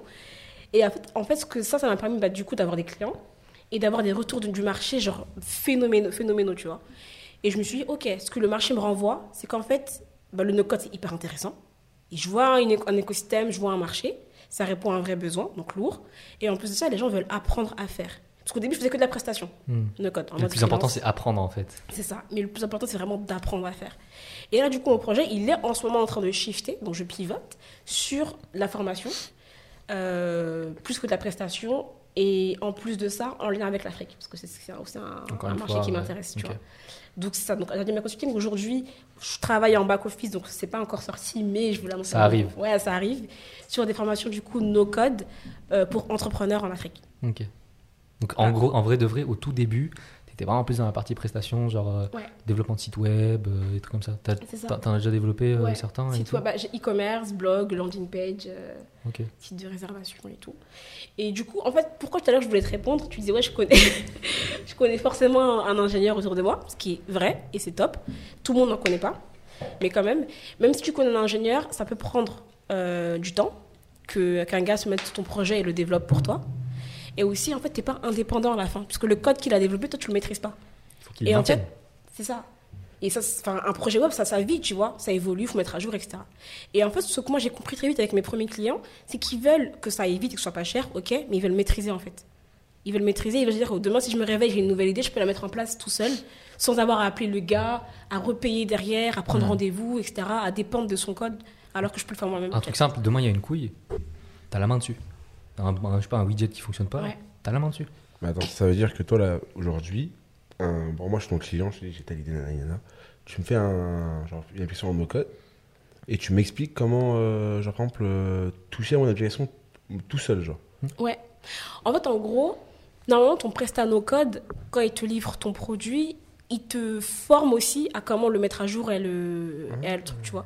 Arrête peut-être que ce n'est pas une formation hyper développée comme ce que Maury peut faire ou ce que moi je veux, je veux faire, mais au moins tu as la base pour te dire que ok, si le, le mec n'est pas là, je rentre dans l'application, je me connecte, je sais comment mettre à jour un truc, comment modifier un truc, comment modifier un peu le design, et cetera. Tu vois. Okay. Après, si toi tu arrives à gérer facilement, bah, tant mieux. Si tu n'arrives pas à gérer, peut-être qu'il faut que tu te formes complètement pour mettre ça en code, tu vois. Ok. Et euh, ta formation, c'est genre, ce serait vraiment que pour euh, les entrepreneurs qui ont un rapport avec l'Afrique? Ou en moi, demain, euh, je fais un truc en France, euh, je peux appeler, je t'arrête, je fais un jeu de formation. Non, en vrai, bah, on est sur du digital et ça reste du no-code, donc en vrai, tout le monde peut y participer. Okay. Mais il y aura un accent sur l'Afrique. Pourquoi ? Parce que le no-code, aujourd'hui, c'est beaucoup développé bah, aux États-Unis, en Europe aussi, ça arrive. Mais, mais sur pas des... assez sur le continent africain. Pas assez sur, la... ah, sur l'Afrique. Et même quand c'est accessible en Afrique, ça reste des outils adaptés au marché français. Mmh. Un exemple concret, en Afrique, euh, le, le paiement digital, c'est un sujet très compliqué et technique. Par exemple, PayPal en Afrique, parfois, c'est pas évident. Stripe, en Afrique, ça ne marche pas, tu vois. Donc, tu as des solutions africaines de e-paiement, de e-wallet qui sont développées et qu'il faudra intégrer à ta solution e-commerce ou à ton site web plus tard, tu vois. Donc, si tu veux faire du no-code en Afrique, il faut prendre en compte ces réalités du terrain qui font que les outils ne sont pas les mêmes, en fait. Je sais pourquoi tu souris, parce qu'on a peut-être un client pour Adiadima Consulting, c'est ça ? Un, un conseil, regarde l'émission du, du vingt novembre. Ouais, je pense que tu dois regarder okay. l'émission, regarde l'émission du vingt novembre. J'utiliserai, j'utiliserai euh, quand on sera en off. Ouais. Et euh, mais je pense que genre, j'ai un... j'en dis pas plus. Regarde l'émission du, du vin. Ok. Alors, okay tout donc... ça pour dire que ouais, c'est vrai que ce qu'elle dit, c'est qu'il y a certains continents sur lesquels on n'est pas forcément exposé à des technologies euh, simples d'accès qui sont déjà bien développées en, dans les continents européens et américains, et cetera. Quoi. Donc, euh, ouais. Moi, j'aimerais revenir déjà sur le no-code parce qu'on parle déjà comme si, si on connaissait tous. Ah oui. Bah... Euh, j'aimerais qu'on réexplique un peu le no-code et surtout qu'on définisse ensemble ce que c'est le no-code, tu vois, parce qu'il euh, y a des choses auxquelles on ne pense pas. Tu vois, genre. Ok, pour toi, c'est quoi le no-code ? Bah, moi, le no-code, euh, c'est une discipline qui fait qu'on peut euh, développer des solutions digitales euh, ou connecter des solutions digitales entre elles sans avoir à maîtriser un langage de code technique type euh, Java, C, et cetera, H T M L. Euh, souvent dans le no-code, on va avoir du glisser-déposer, donc on va avoir des interfaces visuelles qui derrière sont liées à du code, ça, mais qui te permettent de ne pas y toucher, et avec seulement des mouvements de bouger des cases, de bouger des trucs, tu vois, ou du coup t'es grâce à un bouton, une A P I qui se met en place toute seule, et du coup en fait t'as plutôt de, ma- de maîtriser le langage. Tu dois maîtriser quand même une certaine logique et un peu des concepts, un peu, mais t'es vraiment juste euh, en face d'interfaces visuelles où visuellement tu vois ce que tu fais en fait. Donc y a... ça simplifie en fait les choses. Mm. Et, euh, et oui, tu disais ? Non, j'ai dit clairement. Ah, non, c'est, c'est ça. Moi, j'allais dire, en fait, on a tendance à dire, ouais, le no-code, c'est pour faire des applis, des sites web, mais pas que, en fait. C'est-à-dire qu'il y a un truc auquel on ne pense pas, c'est les automatisations, par exemple. Tu vois. Et moi, j'aimerais beaucoup mettre l'accent là-dessus, ah. parce que, avec Maury, par exemple, on a beaucoup parlé de sites web, applis, mais on n'a pas parlé assez d'automatisation. Et il y a un aspect qui est intéressant, c'est, euh, bah, c'est quoi l'automatisation ? C'est, euh, j'en sais rien, tu reçois un mail, tu vas avoir une action derrière, genre euh, le recontacter, euh, rajouter des trucs dans une liste, je sais pas quoi. Bah, le no-code, ça permet de faire ça, tu vois. Sans par... enfin, sans... Tu me dis si je me trompe, non, mais, mais euh, sans forcément passer par du, du développement, tu vois. Et, et c'est, c'est puissant, ça aussi, l'automatisation. Les choses auxquelles on ne pense pas, on parlera justement des outils après. On n'a mais... pas beaucoup parlé avec Maury. Ouais. A... Parce que le problème, c'est que...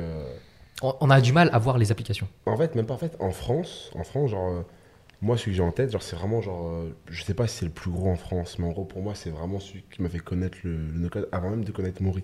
Genre, c'est lui qui a fait connaître. C'est un youtubeur, je sais plus comment il s'appelle. Il s'appelle Shubham Sharma. Ouais, trop bien. Oui. Et lui, il travaille chez Kanto. Euh, Kanto ouais. ouais, c'est Kanto. Ça. Et, euh, et lui, vraiment, c'est en, il fait partie de la secte euh, Notion. Et, euh, et justement, euh, quand Maury me parlait de no-code et qu'il a parlé de Notion, genre, je me suis rappelé le, le mec, tu vois. Genre, dont j'avais entendu parler, genre, je l'étais juste avant. Mais euh, lui, sur, sur sa chaîne Explore et tout, genre, il y a des, il y a des trucs de, d'automatisation dont tu as parlé. Mais c'est des trucs de fou furieux. Mais oui, on n'y pense vraiment pas. Là, j'ai, j'ai du mal à ressortir certains exemples, mais pour ah, moi, il y a le mailing. Le mailing, c'est le c'est truc ça. le plus simple. Euh, les réseaux sociaux, ça s'automatise aussi. C'est ça. Lui, lui, par exemple, un des trucs qu'il utilise, c'est, euh, par exemple, genre récemment, il a fait une vidéo où il expliquait qu'il était en Inde. Et donc, du coup, genre, euh, comme c'est pas le même fuseau horaire qu'en France, et cetera et tout, c'est un peu compliqué. Et qu'il doit réagir ou poster souvent des, des tweets. Il a une application genre pour automatiser ça. Donc en gros, genre ça lui met des tweets genre à l'heure euh, exacte. Tu vois, en mmh. gros, il prépare tout à l'avance et ça le lance, tu vois. Ou des trucs en mode euh, s'il reçoit, euh, en gros, si quelqu'un s'inscrit sur son sur son site, faire des règles. Ouais. C'est ça. Si quelqu'un s'inscrit sur son, sur son site, genre il a fait un truc d'automatisation pour que l'adresse mail de la personne elle rentre dans un fichier euh, Google Sheet et que ensuite, genre le le temps du mois, bah automatiquement cette euh, mmh. cette euh, ce cette adresse mail là, elle reçoit sa newsletter. Tu vois, en gros, donc, du coup, lui, bah, il a plus toutes ces tâches-là à faire, tu vois. Ça lui fait gagner, genre, en vrai, genre, prendre, genre, juste la reste de Fasa, la copier et l'envoyer, c'est rien. Mais le faire, genre, pour des centaines de personnes, c'est, ça, c'est un gain de temps énorme, tu c'est vois. Ça. Mais genre, c'est un fou furieux. Le, le bonhomme, il est trop fort. Le ah, bonhomme, il est trop c'est, fort. Et c'est, c'est, c'est des choses auxquelles on ne pense pas, quoi, l'automatisation. Je sais pas si toi, t'as déjà eu affaire à, à des cas d'usage avec Adiadima Consulting par rapport à l'automatisation. Ouais, bah, typiquement, c'est une sorte, ça ressemble un peu à ce que tu disais. Euh, comment gérer, par exemple, tes clients avec euh, un C R M. Moi, je le fais pour moi-même, où je me dis, OK, euh, sur mon site, j'ai un formulaire qui ramène, en fait, le contact sur Airtable. Outil que je recommande à fond parce que ah oui ça on va en parler ça on va en parler d'Airtable, c'est trop fort tu vois, et du coup j'ai mon contact qui est enregistré, donc directement on s'enregistre avec sa demande, etc. euh, si ça devient un client, il bah, y a une fiche cliente que je vais créer, mais du coup après pareil ça enregistre son mail automatiquement, donc il va recevoir son devis en P D F tout seul. En gros moi j'enregistre mon Airtable, les données du, du devis, j'appuie sur un bouton et directement le devis est envoyé en P D F au mec et archivé sur mon drive, tu vois. Tu te rends compte ? Ça, typiquement, c'est... Tu te rends compte ? C'est trop fort. Et là, on a, on a en tête plein d'amis à nous qui veulent se lancer, qui ouais. ont des projets de vente, des trucs comme ça. Tu leur proposes ouais, ça, tu leur formes à sur Airtable. Ouais. Mais c'est un gain de temps de fou, tu ouais, vois. Tu, vois. Tu viens de créer un outil de comptabilité, presque. Ouais. Presque, j'abuse, mais ouais. presque. Ah, mais tu peux faire ça, la, la ouais, comptabilité, euh, sur, même sur un Google Sheet. Hein. Oui. Ouais, tu Google reçois, Sheet aussi, tu l'automatises. Tu reçois des factures, ça automatise, ça enregistre les données et... Mmh. Enfin, mmh. C'est trop fort. Airtable, c'est trop fort. Plus Airtable que Zipper, mais Airtable, c'est Zapier, tu veux dire ? Ouais, Zapier. Ouais, mais moi, c'était ces deux-là que je voulais parler, c'était de Zapier et Airtable. Je crois que c'est plus cool. Airtable, si vous voulez une formation, il y a, il y a Aïssata qui avait fait une, un, petit, un petit webinaire, je crois, j'avais vu, et, ouais, euh, et j'avais écouté, et c'était très, très intéressant. Ah ouais, ouais, je, ouais je, vais je vais regarder. Envoie-moi oh, le lien ce soir. Je vais regarder ça. T'as la vidéo sur mon, ma page, je crois, Insta ou YouTube, donc tu, tu peux ah ouais aller voir. Je, ouais. je vais suivre sur les deux pages. Je vais suivre sur les deux pages. Je vais liker deux fois. Mais, euh, merci pour la force. Mais, euh, mais ouais, donc euh, c'est pour ça vous dire, ouais, voilà, il n'y a pas que les sites web et l'appli, il y a vraiment l'automatisation auquel on ne pense pas, les réseaux sociaux, et cetera. Moi, j'avais même pensé à un truc, genre pour nous, imagine un truc de fou, genre, tu sais, genre, aujourd'hui, on prospecte les gens avec Pandem, tu vois, clairement, on va voir les gens, on dit, ouais, gros, tu veux, tu veux venir à l'émission, euh, ça te fait plaisir et tout, tu viens. moi je vais penser à un truc, s'il dit oui, tu vois, bah ok, tu, tu le relances un peu et puis après ça s'automatise, c'est-à-dire que tu peux lui envoyer toutes les informations d'un coup sur le lieu, la date, ouais. je sais pas quoi, t'enregistres son information et nous on aura notre Google Sheet qui dit ok, bah tel invité vient à telle heure, et cetera. Et on a un suivi de ok, est-ce qu'on a fait le runner, est-ce qu'on a fait euh, la com, et cetera. Et après tu pourrais automatiser la com en mode tu peux templatiser les posts euh, Insta. Genre dès qu'il a dit oui, au bout de trois jours, bah, tu modifies juste certains trucs, ouais. et hop, ça, ça publie directement sur Insta. Ouais, on va travailler dessus, on va travailler dessus. Non, mais tu vois, genre, c'est pour dire, genre, même dans des projets comme ça, tu peux penser à du no-code et c'est ça. Et, euh, et bien sûr, après, tu as l'aspect classique du développement de site web, ça, c'est, c'est très commun. Euh, je sais que notamment, tu avais fait un truc avec euh, le landing page, par ouais, exemple, tu vois, c'est, Doric. C'est, avec Doric. Et du, du coup, tu peux en parler un peu plus de Doric, parce que moi, tu vois, par le coup, de Doric, je ne connais pas du tout, tu vois. Ouais, bah en fait, il euh, faut savoir un peu que, le, que les C M S, donc les, les, les frameworks qui t'aident à créer des sites web, c'est pas les nouveau. Les C M S, en fait. Ouais, c'est ça, c'est WordPress, tout ça, c'est ce qui te permet de créer des ouais. sites. Okay, okay. C'est pas nouveau. C'est vrai que c'est brandé no-code aujourd'hui, donc tout le monde en parle, mais ouais. WordPress c'est très vieux, par exemple. Ah ouais. Ouais, c'est très très vieux. Mais arrête, t'as des nouveaux outils qui sont arrivés, genre euh, Umso, qui s'appelait dans l'antenne avant, genre Doric, Doric Wix, comme Wix. Tu disais, qui est pas, qui est pas nouveau aussi, euh, Wix. Mmh, hein. Ça donne, ouais. Et qui t'aident à créer des sites web très simplement. Déjà, ils, ils ont des templates que tu peux genre importer directement. Donc, tu as une structure de top qui est déjà faite, que tu importes. Mm. Euh, c'est magique. Un peu comme sur Canva. Vous connaissez Canva? Oui, Canva ouais, pour non. les C V. Ouais. Après, WordPress, je connais. Genre, j'ai un site en WordPress, tu vois. Mais euh, genre, je ne savais pas euh, tout ça. Je ne savais pas que c'était du C M S. Je ne savais pas que. Ça date un WordPress. Ça. Mais ouais, j'ai un site WordPress, t'inquiète pas. Il faut que je mette un système de paiement dessus, là, d'ailleurs. Ouais, du coup. Et Doric, par exemple, je l'aime bien parce qu'en fait, Doric, il n'a pas beaucoup de fonctionnalités. Mm-hmm. Ce qui fait que quand tu ne connais pas trop, trop, trop, tu vas vite à l'essentiel. Euh, c'est très visuel. Avec, voilà, visuellement, tu as les, t'as les éléments, tu bouges des blocs, tu importes des templates si tu en as besoin. Mm. Euh, et du coup, très rapidement, tu peux mettre en place une landing page. Après, parce que c'est simple, c'est aussi un peu plus limité mm-hmm. qu'un WordPress avec Elementor, par exemple. Euh, mais franchement, pour un projet simple, une landing page que tu vas sortir en, en trois à quatre heures, tu le fais sur ça et c'est... Okay. Ça va vite, tu vois. Ouais. Donc, typiquement, quand tu connais pas un peu tout ce qui est création de site web, le Doric, c'est un, une bonne porte d'entrée. Toi, tu conseilles Doric, par exemple, ouais. euh, quand quelqu'un n'y connaît rien, il se dit j'ai un projet là, je vais lancer un petit site ouais. juste pour teaser, tu as le projet ouais. Doric. Bah, ça dépend de qu'est-ce que doit faire le site web. Si tu veux des fonctionnalités poussées, bah, peut-être que ce sera un peu limité pour toi, tu vois. Venez, on fait un cas d'usage. Moi, j'ai envie de faire un truc de fou là. Bubble. Ouais, mais vas-y, on va faire un cas d'usage. Imagine, moi, je suis un artisan. Ouais. Je vends, j'en sais rien, moi, euh, des bougies. Non, vas-y, les bougies, ça fait trop penser à le carité et tout. Vas-y, t'abuses du bail. Genre, en plus, je sais que Zaina, elle est sur le, sur le chat et tout. Mais euh, vas-y, je sais pas, un produit, tu vois. On va dire, euh, j'en sais rien, moi. Des, je vends des serviettes. Des serviettes, voilà, par exemple. Okay. Tu vois, je suis un artisan, je fais des serviettes, genre, je les couds à la main, enfin, je fais des trucs et tout. Mm. Et j'ai envie de digitaliser mon projet. Je commence par quoi? Je fais quoi? Là, j'ai, je, j'ai, la, je sais, j'ai la main-d'œuvre pour le faire, mm. je le fais moi-même et tout, mais j'ai envie de le proposer aux gens, mm. j'ai envie de le digitaliser. Je mm. commence par quoi? Et là, tu payes la formation chez Aïssata. Non, non, je te pose la question, tu veux le vendre du coup? Ah oui, c'est ça, oui, oui. Okay. Donc, je veux le vendre. Sur l'aspect digital ou sur l'aspect stratégie et... D'abord l'aspect digital. Ok. Bah, ce qu'il te faut déjà, je pense, je pense que moi, en réalité, ce que, je, ce que je conseille aux gens, c'est de se dire, ça dépend de quelle image de marque tu veux, mais c'est de se dire, avant de, de, d'investir dans un gros site, si tu as une page Insta avec un lien de paiement, essaie de voir si tu arrives à vendre déjà, tu vois. T'as des gens des fois qui, qui se ça, mettent... Ça, on dort euh, dessus. Hein. Ouais, qui se mettent à, à payer des deux mille balles pour avoir un site e-commerce, à faire de la com de ouf. Mais t'arrives à vendre un peu déjà ou pas avant de faire ton site? Ça, eh, je, je, moi, je, je j'ouvre que... une parenthèse dessus, mais au bled, je sais que moi en Malaisie, des trucs comme ça, et gros, quand tu veux un business, t'ouvres une page Insta et un WhatsApp. Ouais. Parce que le WhatsApp, les gens, ils vont te contacter et tu, tu vends tes trucs sur le ouais. WhatsApp, tu vois, direct. Et c'est vrai que c'est, c'est une manière de dire, je prototype le truc, quoi. Ouais, en vrai, quand t'es en mode test, après, ouais, si directement test, t'es sûr que tu veux vendre, tu fais une, une, une jolie page, sur le Doric, tu peux. Sur Doric, tu peux. Arrête, moi, en e-commerce, je conseille toujours Shopify. Ouais, Shopify, vraiment, on dit souvent, c'est... Mon chouchou, parce qu'ils sont trop forts, c'est simple, c'est facile. Et tu peux importer des templates, frère. Tu achètes ouais. des templates Shopify, t'as ton site de profil. Instagram, ça me fait penser au... Ça, ça me fait penser au, au kebab sur Snap, là. Tu vois, les, ah, les plans les, Snap, tous ça. Les restaurants Snap, là. Ouais, ouais, ouais. Ah, ouais. Tous, vous voyez, vous voyez, vous et ça, c'est du no-code, frère. Ils ont tous une page Instagram où, genre, t'as le menu, et cetera. Et il y a un lien et il y a un WhatsApp pour le numéro. Genre, tu l'appelles, tu lui envoies adresse, nom, et cetera. En vrai, euh, ils n'ont pas de site par contre. Et moi, j'avais commandé ouais. de la bouffe un jour, c'était sur, euh, sur, sur un site Insta, enfin sur une page Insta. Genre vraiment, c'était. Genre, euh, j'avais, j'avais, oui. j'ai un pote, tu vois, il a lancé un truc, il fait du low-clac. Mais il n'a pas de site, tu vois, genre clairement, c'est genre Insta, genre. C'est quoi du low-clac? euh, C'est un truc. Euh, Buff low-clac. Buff low-clac. Je sais pas si c'est cambodgien ah, ou un truc comme ça. Bref, c'est un, c'est un, c'est un plat asiatique. C'est un fin gourmet. J'aime la nourriture. Euh... Les amis en cambodgien, ils se, ils se battent pour ça. Ok. okay. Bref, voilà, tu vois. Wikipédia. Et euh, et il euh, et, et, et fallait le contacter sur Insta. Tu envoies un D M, tu dis genre ouais gros, moi je veux mon loclac à dix-neuf heures et tout. Et il vient et te le, te le livre comme ça, tu vois. Sinon, les... c'est un truc pour tester. Bah, les tiramisu sur euh, sur Snap. Quoi. Ouais, mais ça ça.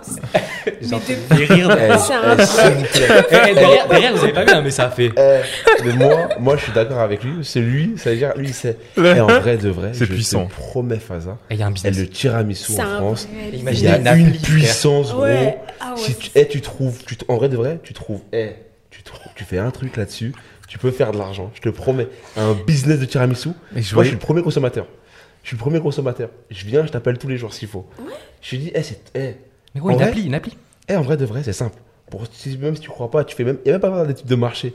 T'attends le Ramadan, tu vas à Carrefour, il y a pas de mascarpone. Ok, c'est pas, il y a aucun plat rebelle avec la mascarpone. Ok, il y a que le tiramisu. C'est pas pour rien. Il hey, y, y a un marché, il ah. y a un marché, il y a une demande, il y a une demande, tu vois. Il y, y a une offre, t'as grave des gens qui vendent du tiramisu. Il y a bah ouais. trop de tiramisu. Kinder, Twix, ouais. euh, Oreo, j'ai cité trois marques, c'est bon, ça suffit. Et, et hors sujet, là, c'est même pas plus code. Vous avez vu l'actualité récemment? Il y a le, l'inventeur du tiramisu qui est mort, ouais. Ouais, qui est décédé ouais. là récemment à l'âge de quatre-vingt-treize ans. Ouais. Ça, ça, faisait, ça faisait des blagues et tout, genre en mode. Euh, il a dû se retourner dans sa tombe. Il s'est retourné dans sa tombe parce qu'il avait des tiramisu Kinder Bueno et tout ça. Écoutez-moi bien. Tu veux faire un débat sur ça? Écoute-moi bien. Moi, je suis team original. Hein. Débat parallèle. Je pense, je pense pour moi, je pense pour moi, il n'y a pas de débat possible. Au moment où, moi, je pars du principe, au moment où une V deux, elle est meilleure que la V un, la V deux ah. devient la V un. Ok, mise à jour, quoi. Correct. Okay, moi, okay. personnellement, tiramisu, Nutella, je le préfère au tiramisu, genre café. J'aime pas trop le café dedans, tu vois. Je trouve ça trop aigre, tout ça. Eh, c'est sucré, salé. C'est pas du Logobi, gros. C'est, tu fais pas les deux. Okay. C'est simple que, c'est simple que ça. Ok, c'est simple que ça. Eh, hey, sucré, on veut, eh, hey, c'est un dessert, on veut du sucre. Tu me donnes du Nutella, tu me donnes pas du Nutella, et tu me donnes du café. On est où là encore? Ok. Moi, bon, bon, sur... Revenons sur le no-code, parce que sinon on va faire une grosse partie sur le ah, tiramisu, je le sens. Parce que là, Aïssata, elle était partie, hein. Elle m'a dit, elle m'a dit, elle m'a dit, parce que là, elle, elle, elle avait comme ça. Elle était comme ça. Le coup était comme ça, elle a fait ça. Elle était partie, gros. Elle était partie là. Là, elle était partie. Non, mais en tout cas, tout ça pour dire que, ouais, en fait, il y a des cas d'usage. Enfin, euh, voilà. Et euh, avec le tiramisu, c'est vrai que c'est, c'est, c'est un bon cas d'usage. Bon, bref, revenons sur. Bah, et tiens, bon, vas-y, on va changer le cas d'usage. Je vends des tiramisu. Ouais. Ok, donc première partie, je peux tester sur Insta. Je vois que ça marche, ça ouais, se déploie bien. Qu'est-ce que je fais? Ce que les font, ce que les gens font actuellement, tu vois, ça, ça, ça sert à tester. C'est rapide, c'est simple. Toujours simplicité, c'est le mot clé euh, dans tout ça. Mais après, très vite, t'es limité. Pourquoi? Quand t'as euh, cinquante D M à gérer, de gens qui veulent te commander des trucs ou te poser des questions, tu satures, tu perds en efficacité. Donc, qu'est-ce que tu fais? Tu automatises.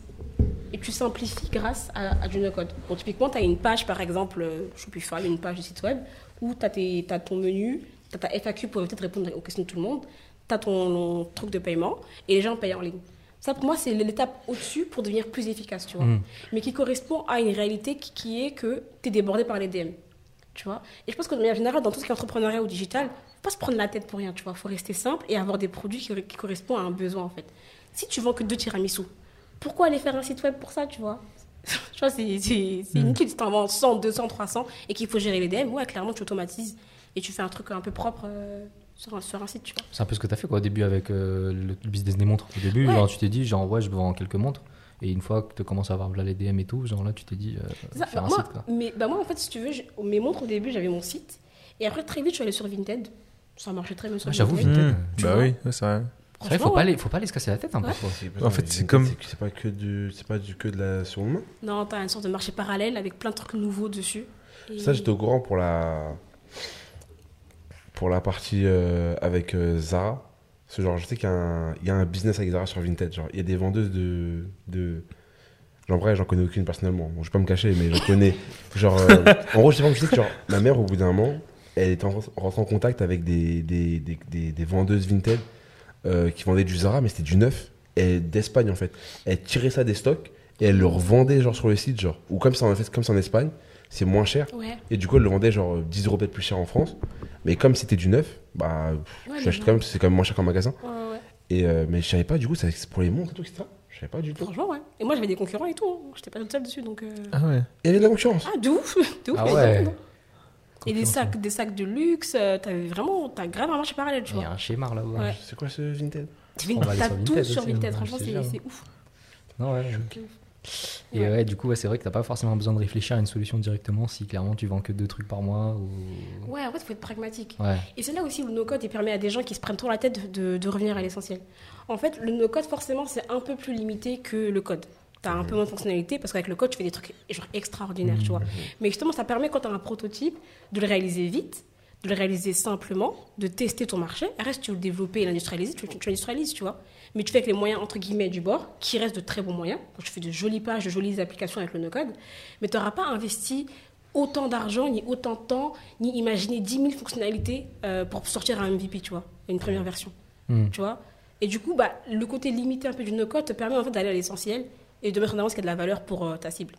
Moi, j'ai envie de revenir un peu sur l'aspect euh, limité, euh, parce qu'il y a un sujet qui était ressorti récemment, euh, c'est euh, est-ce que le no-code, il permet juste de propulser un projet, ou est-ce qu'il est également scalable ? Tu sais, on a toujours ce débat de, ouais, le no-code, il n'est pas scalable. Scalable, c'est en gros euh, bon, ça, déplo- déployable à grande échelle, tu vois. C'est ça qu'on veut savoir, moi. Ouais, et ça, j'aimerais aussi, ben, moi, j'ai mon avis là-dessus, mais... Euh, Toi, pour toi, tu penses que le no-code, ça permet de vraiment de, de gérer ouais. des trucs à très très grande échelle aussi ? Ouais, clairement, le, t'as différents niveaux de technicité dans le no-code, tu vois. T'as le no-code basique où voilà, monsieur tout le monde peut approcher, et t'as, t'as des stratosphères ou des niveaux différents, tu vois. Et clairement, dans le no-code, tu peux développer des projets très techniques et poussés, genre vraiment aboutis, et tu peux genre euh, scaler avec, tu vois. Le truc, c'est que j'ai une mauvaise mémoire, mais t'as des boîtes qui ont sorti un produit en no-code et qui ont levé des fonds avec, tu vois. Ouais. Donc, qui ont vraiment genre... Euh... Ça me dit des trucs, ça. Ouais. Est-ce que... Est-ce que, genre, par exemple, demain, je peux lancer un projet genre, avec un site, une application en no-code et rester sur du no-code genre, tout le long de la vie du projet où il y a un moment où genre, je dois me poser et rencontrer des ingénieurs, des devs et tout, et cetera. En fait, ça, dé- passer ça, de ça dépend grave de ton besoin. Je crois. Ouais. Ça dépend grave de ton besoin et des, des fonctionnalités que tu veux. Si tu restes dans les fonctionnalités de base, genre, euh, j'en sais rien, des cartographies, euh, des trucs de réservation, des trucs comme ça, franchement, ça, c'est des trucs qui se scalent, tu vois. un mille, cent mille, je pense que ça passe. Ouais. Après, si tu veux rajouter, j'en sais rien, je pense à des trucs que moi je connais, des, de la notion intelligente, genre euh, Crary, euh, intelligence artificielle, des trucs comme ça. Il n'y a pas trop de trucs de no-code, tu vois, avec ça. Ou alors tu peux plugger des trucs avec une appli en bout de chaîne, tu vois, mais là, là à un moment donné, tu vas devoir te poser, te dire, bon, là, je veux implémenter de nouveaux trucs, ça n'existe pas en no-code, comment je m'y prends ? Donc ça dépend ça. vraiment de... de... C'est ça. Tu vas être, euh, tu vas être à un moment donné, bah, comme tu disais, être euh, limité, mais ça, ça peut arriver très tard en fait. Hein. C'est pas forcément dès le début. Mmh. Euh, et après, tout, tout dépend de ton, de ton niveau de technicité à toi. Parce qu'il y a l'outil qui peut te limiter ou pas, et il y a tes capacités à toi qui peuvent te limiter mmh. ou pas. Tu mmh. vois. Donc si au début tu fais le projet tout seul et que tu es plutôt bon, mais qu'après tu n'arrives pas à aller plus loin, peut-être qu'il te faudra un, un, un développeur no-code pour t'aider à aller plus loin. Tu vois. Donc il okay. faut moi, voir entre les deux. Alors moi je t'avoue. Euh... C'est vrai que d'ailleurs, il a parlé, euh, quand j'ai parlé de, des développeurs que je connaissais et tout, et cetera, il m'a dit que j'avais une expérience, euh, j'avais une expérience récemment avec, euh, avec le no-code. Parce que, genre, euh, je sais plus après quelle émission, genre, j'avais eu une idée. Et l'idée, je me suis dit, en vrai, Malan, genre, pousse là. Genre, en vrai, au moins, essaie de faire un M V P et tout, et cetera. Tu vois, genre, t'as, t'as rien à perdre. C'était en cours euh... Ouais, ça. Okay, j'étais, ouais. En cours, euh, j'étais en cours de droit social. C'était il y a deux semaines. Je me faisais. Trois semaines. Trois semaines. T'as trois semaines. Et en gros, quoi, j'ai raté un truc là. C'était en cours de droit social. Ah oui, trois semaines. Et euh, je me faisais vraiment chier en cours, en fait. Et j'étais en train de me dire, euh, j'ai lancé une vidéo YouTube en cours. Et je me suis dit, en vrai, non, genre, genre lance ce truc, tu vois. Et genre, j'ai cherché genre, les outils no-code, et cetera et tout, dont, dont j'avais entendu parler. Et euh, je suis tombé sur euh, Bubble. Bubble. Pour ceux qui ne connaissent pas, pour, pour expliquer un peu. Bah, euh, je pourrais pas l'expliquer, hein. C'est juste un outil de no-code. Bon, genre, c'est un truc de no-code pour des applis. C'est... Pourquoi ? Pour des applis. Ah, je peux faire aussi un site dessus. Hein. Ah ouais, ouais okay. a, Moi, pour moi, c'était une appli. Je crois qu'il y a aussi un site. Hein. Ouais, il ouais, okay, y a un okay. site. Y a, je sais pas s'il y a appli, je t'avoue, mais je sais qu'il y a un site et après, il y a la version, euh, je sais pas comment vous appelez ça, vous, mais la version du site pour, leur, pour les téléphones, tu vois. Ah, euh, une appli web. Non, web, web, web app. C'est quoi ? Oui, c'est responsive, ouais. J'en sais rien. Ouais, ça, j'en sais rien. Moi. C'est avec moi. Non, mais moi, ouais, sur Bubble, tu fais application et site web. Ok. Et c'est euh, ça. Ouais. Moi, je sais pas pour l'application, tu vois, typiquement. Et euh, lui, il est à côté de moi. Il est à côté de moi. Je me la suis donnée. Mais tu connaissais rien ? Parce que moi, je suis claqué en anglais en plus. Mm. Ah, putain de merde. Ah, ça, c'est un. Ouais, je suis un... trop nul en anglais. Donc, je me la suis butée là-dessus. Je me la suis butée là-dessus. Je regardais des hindous parler anglais. je regardais des. Je regardais, au bout d'un moment, je trouvais, Dieu merci, je tombais sur un français qui parle anglais, qui, genre, qui m'a beaucoup aidé sur la, sur la truc. En vrai, il faut que je reprenne le truc. Hein. Faut, le soir, je vais reprendre ça. Et euh, ça va, en vrai, genre à la fin, genre ça allait. Genre, le truc, je, je, je te l'avais montré. Ouais, tu me l'avais montré. Genre, genre ça, en vrai, genre, j'ai pas fait le, la partie euh, esthétique, esthétique, tout ça. Et ça c'est vraiment le truc de base, tu vois, pour avoir une vision de ce que je voulais faire. Et moi, personnellement, je trouvais que ça rendait, tu vois. Pourtant, j'étais claqué, euh, je n'ai aucune notion en dev, j'ai aucune notion en, en anglais même. Mais t'as réussi à mettre des trucs de formulaire, des choses pour, pour, pour se connecter. J'ai réussi à faire, tu vois, genre, tu sais, une database, je lui dire, ouais, tu prends ci, tu prends ça. Ça se connecte à une, euh, une base ça. de données. C'est genre une base de données, tout, et cetera. Genre, tu rentres là-dedans, et cetera. Et tout. Bon, là, il y a des trucs un peu plus techniques, tu vois. Genre, je me suis arrêté, je pense, à cause de ça. Parce que ça ouais, mais tu vois, là, regarde, je te coupe, mais à partir du moment où tu t'es dit c'est trop technique, c'est parce qu'il fallait que tu te formes vraiment sérieusement, tu vois. Ouais, et c'était fini l'aspect touche à tout, tu vois. C'est ça. Même, même, même, en fait, même dès le début, en fait, dès le début, c'était pas un projet genre en mode je voulais vendre des tiramisu, tu vois. Genre, j'ai rien sur le projet des tiramisu, tu vois. Mais en gros, c'était pas un site, juste un site où, genre, en mode, tu sais, genre, je viens et genre, je veux. Euh, et genre, tu sais, genre, j'ai juste ma, mon offre que je propose. Les gens, ils viennent, ils cliquent, ils payent, et cetera. Et tout. Je, je, sais, je voulais vraiment faire un truc en mode, euh, tu sais, un espace. Euh, un espace pour les pros, un espace pour euh, ceux qui recherchent les pros, euh, genre une interaction entre les deux, des deux côtés de la, du site, et cetera. Tu vois et, euh, et en vrai, du coup, je, je me... dès le début, en fait, c'était compliqué au niveau des bases de données, pour les, genre, euh, les relations, et cetera. Et tout. Dès le début, c'était compliqué. Genre même juste le principe de base de données, bah, quand tu fais pas de dev, genre, euh, ouais. moi, j'ai pas de... Ça, pour moi, base de données, bah, c'est une... Genre, c'est comme son nom l'indique, une base de données, tu vois. Mais en vrai, ça, c'est, c'est bien plus puissant que juste le mot, genre, base de données, tu vois. Donc, euh, j'ai galéré, j'ai beaucoup galéré. Mais par contre, euh, par contre, genre, le... entre le moment où j'ai commencé et le moment où, où je me suis arrêté, donc en trois jours, euh, le site, il a vraiment changé. Le site, lui, il l'a vu au début, il l'a vu le dimanche, c'était plus le même site, ouais. tu vois. Mais, euh, mais ouais, mais, euh, mais en vrai, c'est pour ça, genre, c'est... c'est pas que, genre, pendant que je l'ai fait, tu vois, je me suis dit... En fait, genre, quand je me suis dit prendre le projet, typiquement, quand j'ai fait ça, je me suis dit, en vrai, je le fais. Comme ça, après, une fois que je sais ce que je veux, moi, bah, je le montre à Sylvain et Sylvain, il me le refait en, en dev, tu vois. C'est un cas d'usage de, de fou, ce que tu dis là. C'est, c'est mais il le sait pas, ça, par contre, lui. Hein. Il vient de le... tu vois, parce que pour, pour, pour, pour moi dans ma tête, pour moi dans ma tête, c'était genre en mode, euh, c'est ça pouvait servir pour, euh, pour faire ce que vous appelez genre un M V P, tu vois. Une maquette montrer, un peu fonctionnelle, ça. quoi. C'est ça, en gros, tu sais, pour... Euh, pour montrer vraiment tu sais, genre, les, les premières, tu sais, genre vraiment ce que je veux au minimum dès le début, tu vois, avant, tu sais, genre de, pour montrer à un dev, ouais, voilà, gros, moi je veux ça. Mais tu, tu peux aller plus loin que voir un dev, c'est-à-dire que tu as un projet, un vrai projet que tu veux, te, tu veux propulser, tu fais ton, ton, ta maquette fonctionnelle comme tu dis avec le no-code, mais tu vas pas voir des devs, tu peux voir des investisseurs par exemple, tu vois, tu peux pitcher avec. Ouais. Et au lieu de ça, tu dis, bah voilà, j'ai un projet, j'ai un vrai truc, regardez, je l'ai fait de moi-même avec mes mains, si vous voulez qu'on aille plus loin, ah, il va falloir des sous, il va falloir que j'emploie des gens pour faire des trucs, mais c'est faisable, tu vois. Bon, pas forcément aller voir Sylvain, tu vois, mais si tu vas aller voir genre, ah, moi, Station F, des trucs comme ça, mais avec du no-code. Ou même, si même le tester avec des premiers utilisateurs. Ouais, tu c'est vois. ça. C'est bah, ça, c'est ce que je voulais, tu vois. Après, c'est ce que je voulais, mais au final, euh, bon, le truc, sur le truc, euh, moi, j'avoue, j'étais en pause, j'étais sorti de blessure et tout, j'avais des problèmes à régler, j'avais un anniversaire à, à organiser, donc ça a pris beaucoup de temps. Mais, euh, mais ouais, là, faut que je, faut que je m'y remette, hein, faut vrai que je m'y remette là-dedans. Parce que, genre, en vrai, ça, je trouve ça vraiment intéressant. Je pense qu'il y a un truc à faire là-dedans. Mais euh, on va dire, en vrai de façon, moi je vais être bloqué au bout d'un moment. Je vais devoir appeler euh, Sensei Farda, Sensei Sylvain, parce que Sensei tout ce Maury. qui est. Euh, Sensei Maury ouais, aussi, je pense. Ouais, Sensei ouais. Maury aussi, je pense, au bout d'un moment. Je vais devoir. Il y a un moment, je pense, la formation, je vais devoir la payer. Je vais être sûr et certain. Genre, moi, euh, moi, elle, me, elle me regarde du coin de l'œil depuis trop longtemps déjà. Euh, non, mais il faut, en plus, elle n'est pas, pas si chère que ça, franchement. Elle, elle en vaut la peine, vu que. Tout ce que tu apprends après. Et euh, franchement, ton cas d'usage est hyper intéressant, parce qu'en trois jours, tu me dis, tu as quand même réussi à maîtriser pas mal de choses, sans avoir de prof, sans parler la langue. Enfin, euh, je trouve ça ouf. Et je me dis, si, si tu fais un parcours organisé et tout, avec les notions genre théoriques qui te manquent sur base de données, et cetera, les, les connexions, les événements, et cetera, les, tu vois, tu peux grave mettre en place le projet, tu vois, le programme, par toi-même, la plateforme, par toi-même. Et surtout, tu acquiers de la compétence. En fait, tu t'en rends pas compte, mais là, dans ton étape et dans ton processus, t'es en phase d'apprentissage, mais genre énorme, tu vois. Ta marge de progression, mmh. elle est encore infinie là. Et à partir du moment où tu vas bien connaître les éléments et tout, là, tu vas te sentir limité. Peut-être là, tu le feras à, à faire à un ingénieur, à un professionnel, mmh. un dev ou toi. Mmh. Mais je pense là, le seul manque à gagner, c'est, enfin, le seul manque, c'est la ressource et l'information.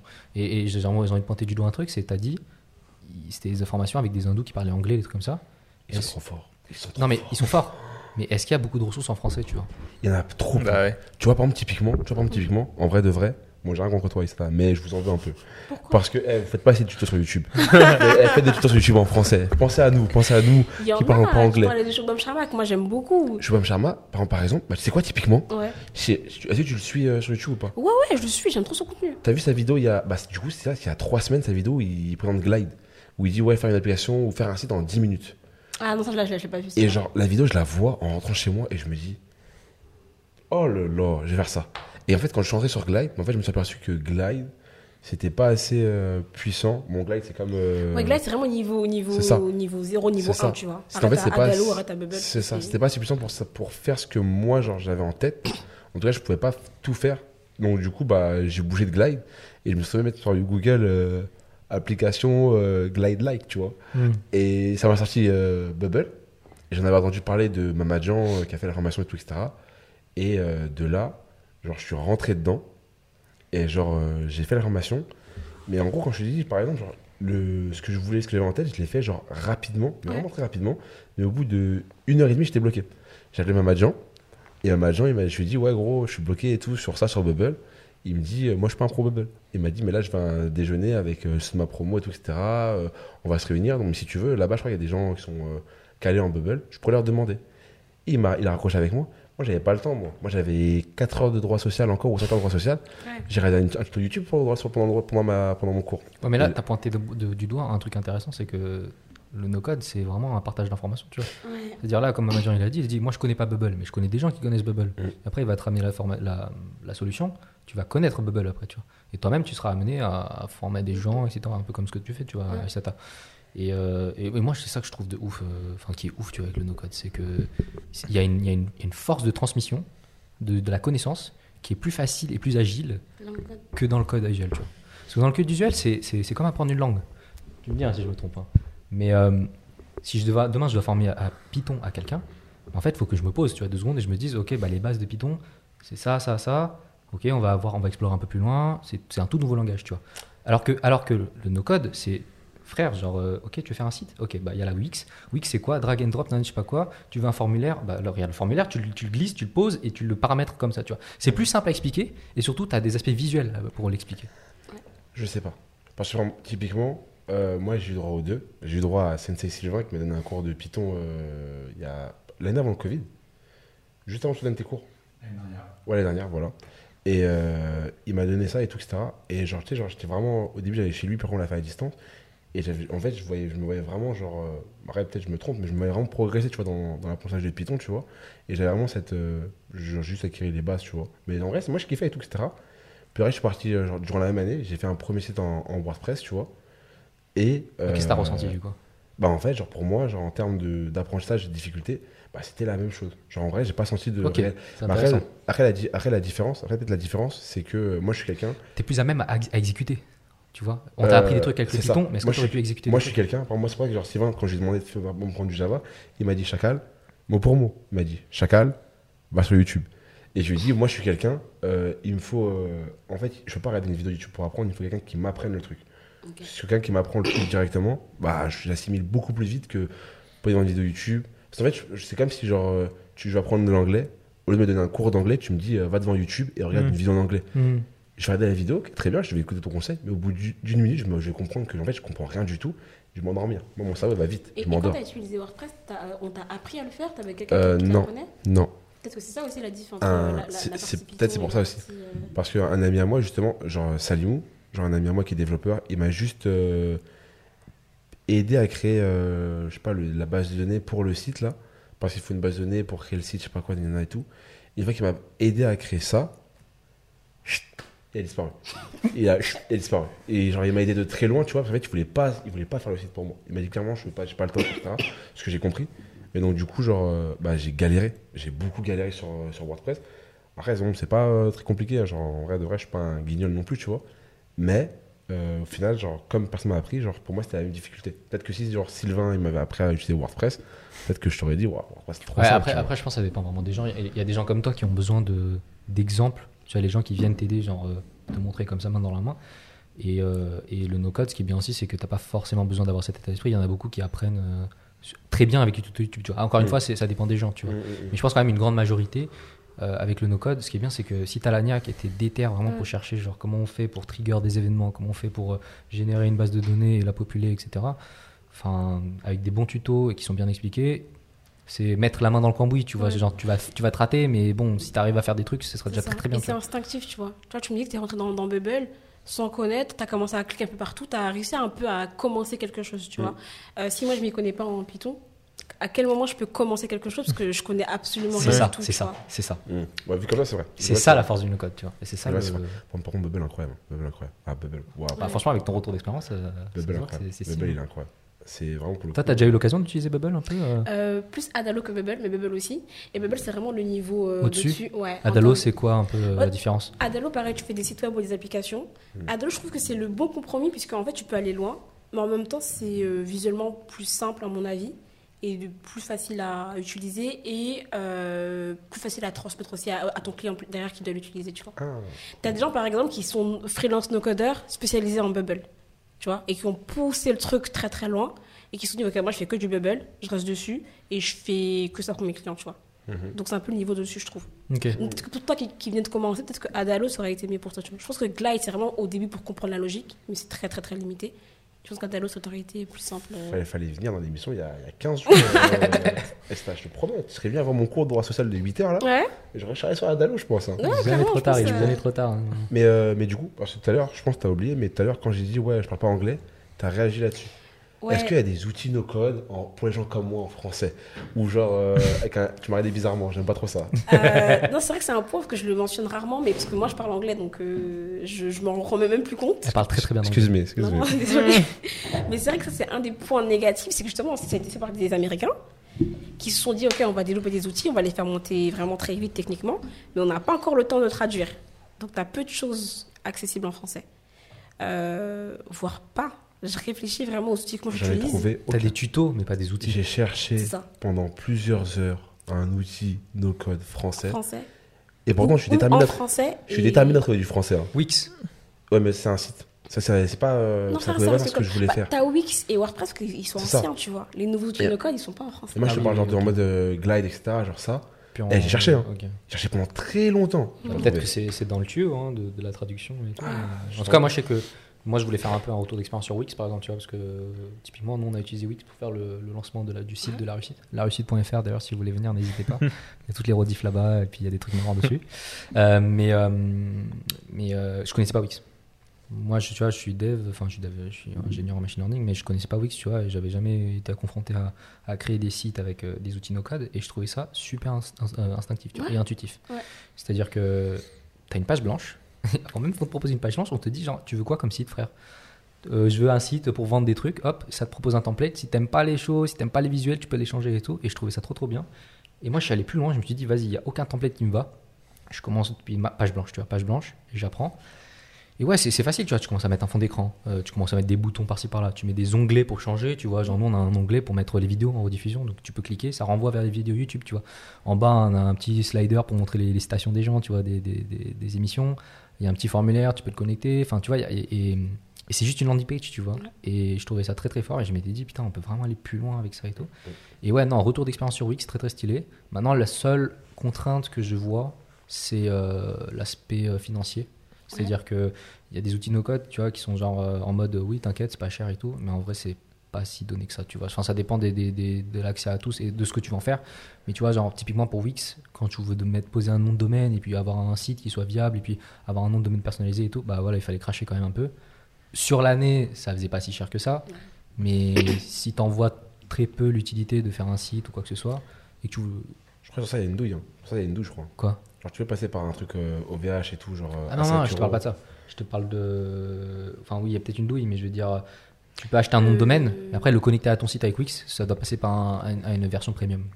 Ouais, clairement, bah, c'est ça aussi le no-code. C'est vraiment, c'est vraiment du, du, du freemium. T'as beaucoup de choses gratuites, justement, pour que tu puisses tester, mmh. développer, mais pour mettre en ligne, il faut payer, la plupart du temps. Euh, les apps, c'est plus cher que les sites web, et t'as des abonnements récurrents. Et après, tout dépend de la capacité. Tu vois, genre sur Airtable, par exemple, c'est gratuit jusqu'à un certain nombre de, de, de, de, de lignes que tu prends dans la base de données. Euh, sur Doric, sur Wix, pour mettre en ligne, il faut payer. Euh, sur Notion, pareil, pour la version premium, il faut payer, même si la version gratuite est plutôt ouais, de bonne sûr, qualité. Ça a changé, ça. Ça a changé, parce qu'il y a quelques années, euh, Notion, c'était payant-payant. Genre, tu pouvais l'avoir gratuit qu'avec une... Euh, ah là, c'est version. Gratuit, avec déjà des très bons services, ouais, juste enfin, le, le petit... Genre, euh, avant, t'avais un nombre de ce qu'ils appellent blocs, genre... Euh, ah, disponible. Ouais, genre en version gratuite. Tu peux avoir une version euh, gratuite, genre si t'avais une adresse mail étudiante, mais bien sûr, comme c'est américain, c'est une adresse mail d'une université américaine. Américaine, ouais. Donc, euh, j'ai essayé avec mon école, des écoles différentes, ça n'a pas fonctionné. Et euh, il y a c'est que je crois depuis je crois un an un an et demi maintenant genre la version gratuite genre t'as un nombre de blocs illimité mmh. tu vois ça c'est pas mal en vrai. Ah mais en même temps je pense qu'ils font ils font de la masse pour... Euh... Tu voulais dire quelque chose, euh, monsieur? Non, parce que pour les, les outils en français, il y a un certain no-code hero. Mais non Mais non qui, qui nous a dit que TimeTonic et euh, U D O Tools sont... Euh, sont... Time, to, time, time, quoi, j'ai déjà une dinguerie. TimeTonic. Prends-moi une photo du chat. chat. Il est trop fort. Il est partout. Il est partout. C'est Maury du coup qui ouais, parle. Ah, trop, trop cool. Putain, imaginez, là on avait un setup de fou avec un. Tu vois, on peut inviter des gens comme ça. Ils pourraient prendre la parole ouais. et puis on pourrait l'écouter en plus. Il est trop fort. Bah écoute, euh, salut à toi. Euh... Non mais le frérot, le frérot il est au Costa Rica. Quoi, là tu vois, tu fais, tu fais venir un petit Discord, le gars il parle et tout. Mais euh, mais ok, donc des outils en français existent. Ok, c'est intéressant. Ouais. Bah franchement, mais moi je les connaissais pas. Je connaissais pas, je connaissais pas du tout. Euh... Je vais rentrer chez moi. Et tu sais pas ce que je vais faire, gros. Bah ouais. C'est ça qui est cool aussi avec le no-code, c'est que t'as trop envie de tester et c'est grave testable. C'est ça que je trouve ouais. lourd, tu vois. Ouais, ouais. Et, et sans, sans se payer au début, tu vois. Ouais. Wix Premium et tout, tu peux le tester, tu fais un site. Quand tu veux le déployer, tu le déploies. Mais avant de le déployer, t'as presque tout à disposition, tu ouais. vois. Bubble c'est gratuit. Hein. Bubble c'est gratuit genre euh, comme ça. Après mm-hmm. alors tu payes. Mais vraiment moi au début j'étais surpris, tu vois. Quand j'arrive sur le site et qu'ils m'ont dit euh, même. Euh, Tous ceux que j'ai essayé avant d'arriver sur euh, Bubble, c'est genre, bon, quand j'ai mis, euh, quand j'ai mis euh, Glide euh, Application Like, là, ils m'ont sorti une, un top dix. Bon, j'ai essayé les dix, moi. Et quand j'ai essayé les dix, à chaque fois que j'arrive sur le site, genre, ils me proposaient genre une version. Euh, t'avais genre différents, euh, euh, différentes offres, t'avais version gratuite et après d'autres versions, genre un peu, un peu genre qui disent payantes. Parce qu'à chaque fois le même prix, genre par mois. Mais euh, la version payante qui permet de faire tout. Genre, en gros, tu peux tout faire, genre quasiment. Pas mal du tout, hein. Pas mal du tout, pas mal du tout. Non, non, c'est stylé, vraiment c'est stylé. Il euh, y avait aussi un aspect aussi, je, tu, tu me dis hein, si je me trompe, mais euh, c'est aussi un gain de temps de fou. C'est-à-dire que ça te permet de te concentrer sur ton business plus que sur la partie tech, tu vois. Et aujourd'hui, quand tu veux je, propulser un projet, bah, le, la, le, comment dire, l'aspect tech, ça va être un support à ce que tu produis, tu vois. Ouais. Comme tu as dit, tu vois, genre, tu peux très bien vendre des trucs sur Insta, en D M et tout. Bah, en fait, le cœur de la problématique, c'est que ton produit se vend, tu vois. Pas que la tech... Euh, oui, et, euh, l'aspect marketing, et cetera. C'est ça, voilà. Ouais. Et est-ce que, du coup, bah voilà, ça c'est une question que je voulais avoir aussi, c'est est-ce que tu accompagnes aussi les gens dans la stratégie marketing, la stratégie de vente, par exemple, de leurs produits ou de leurs ressources?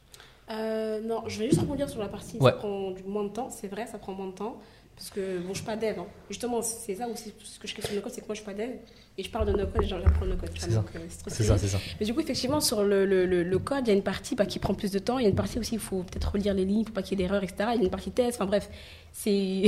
tu connais ça beaucoup mieux que moi, ouais, mais ouais. bon, ça prend plus de temps.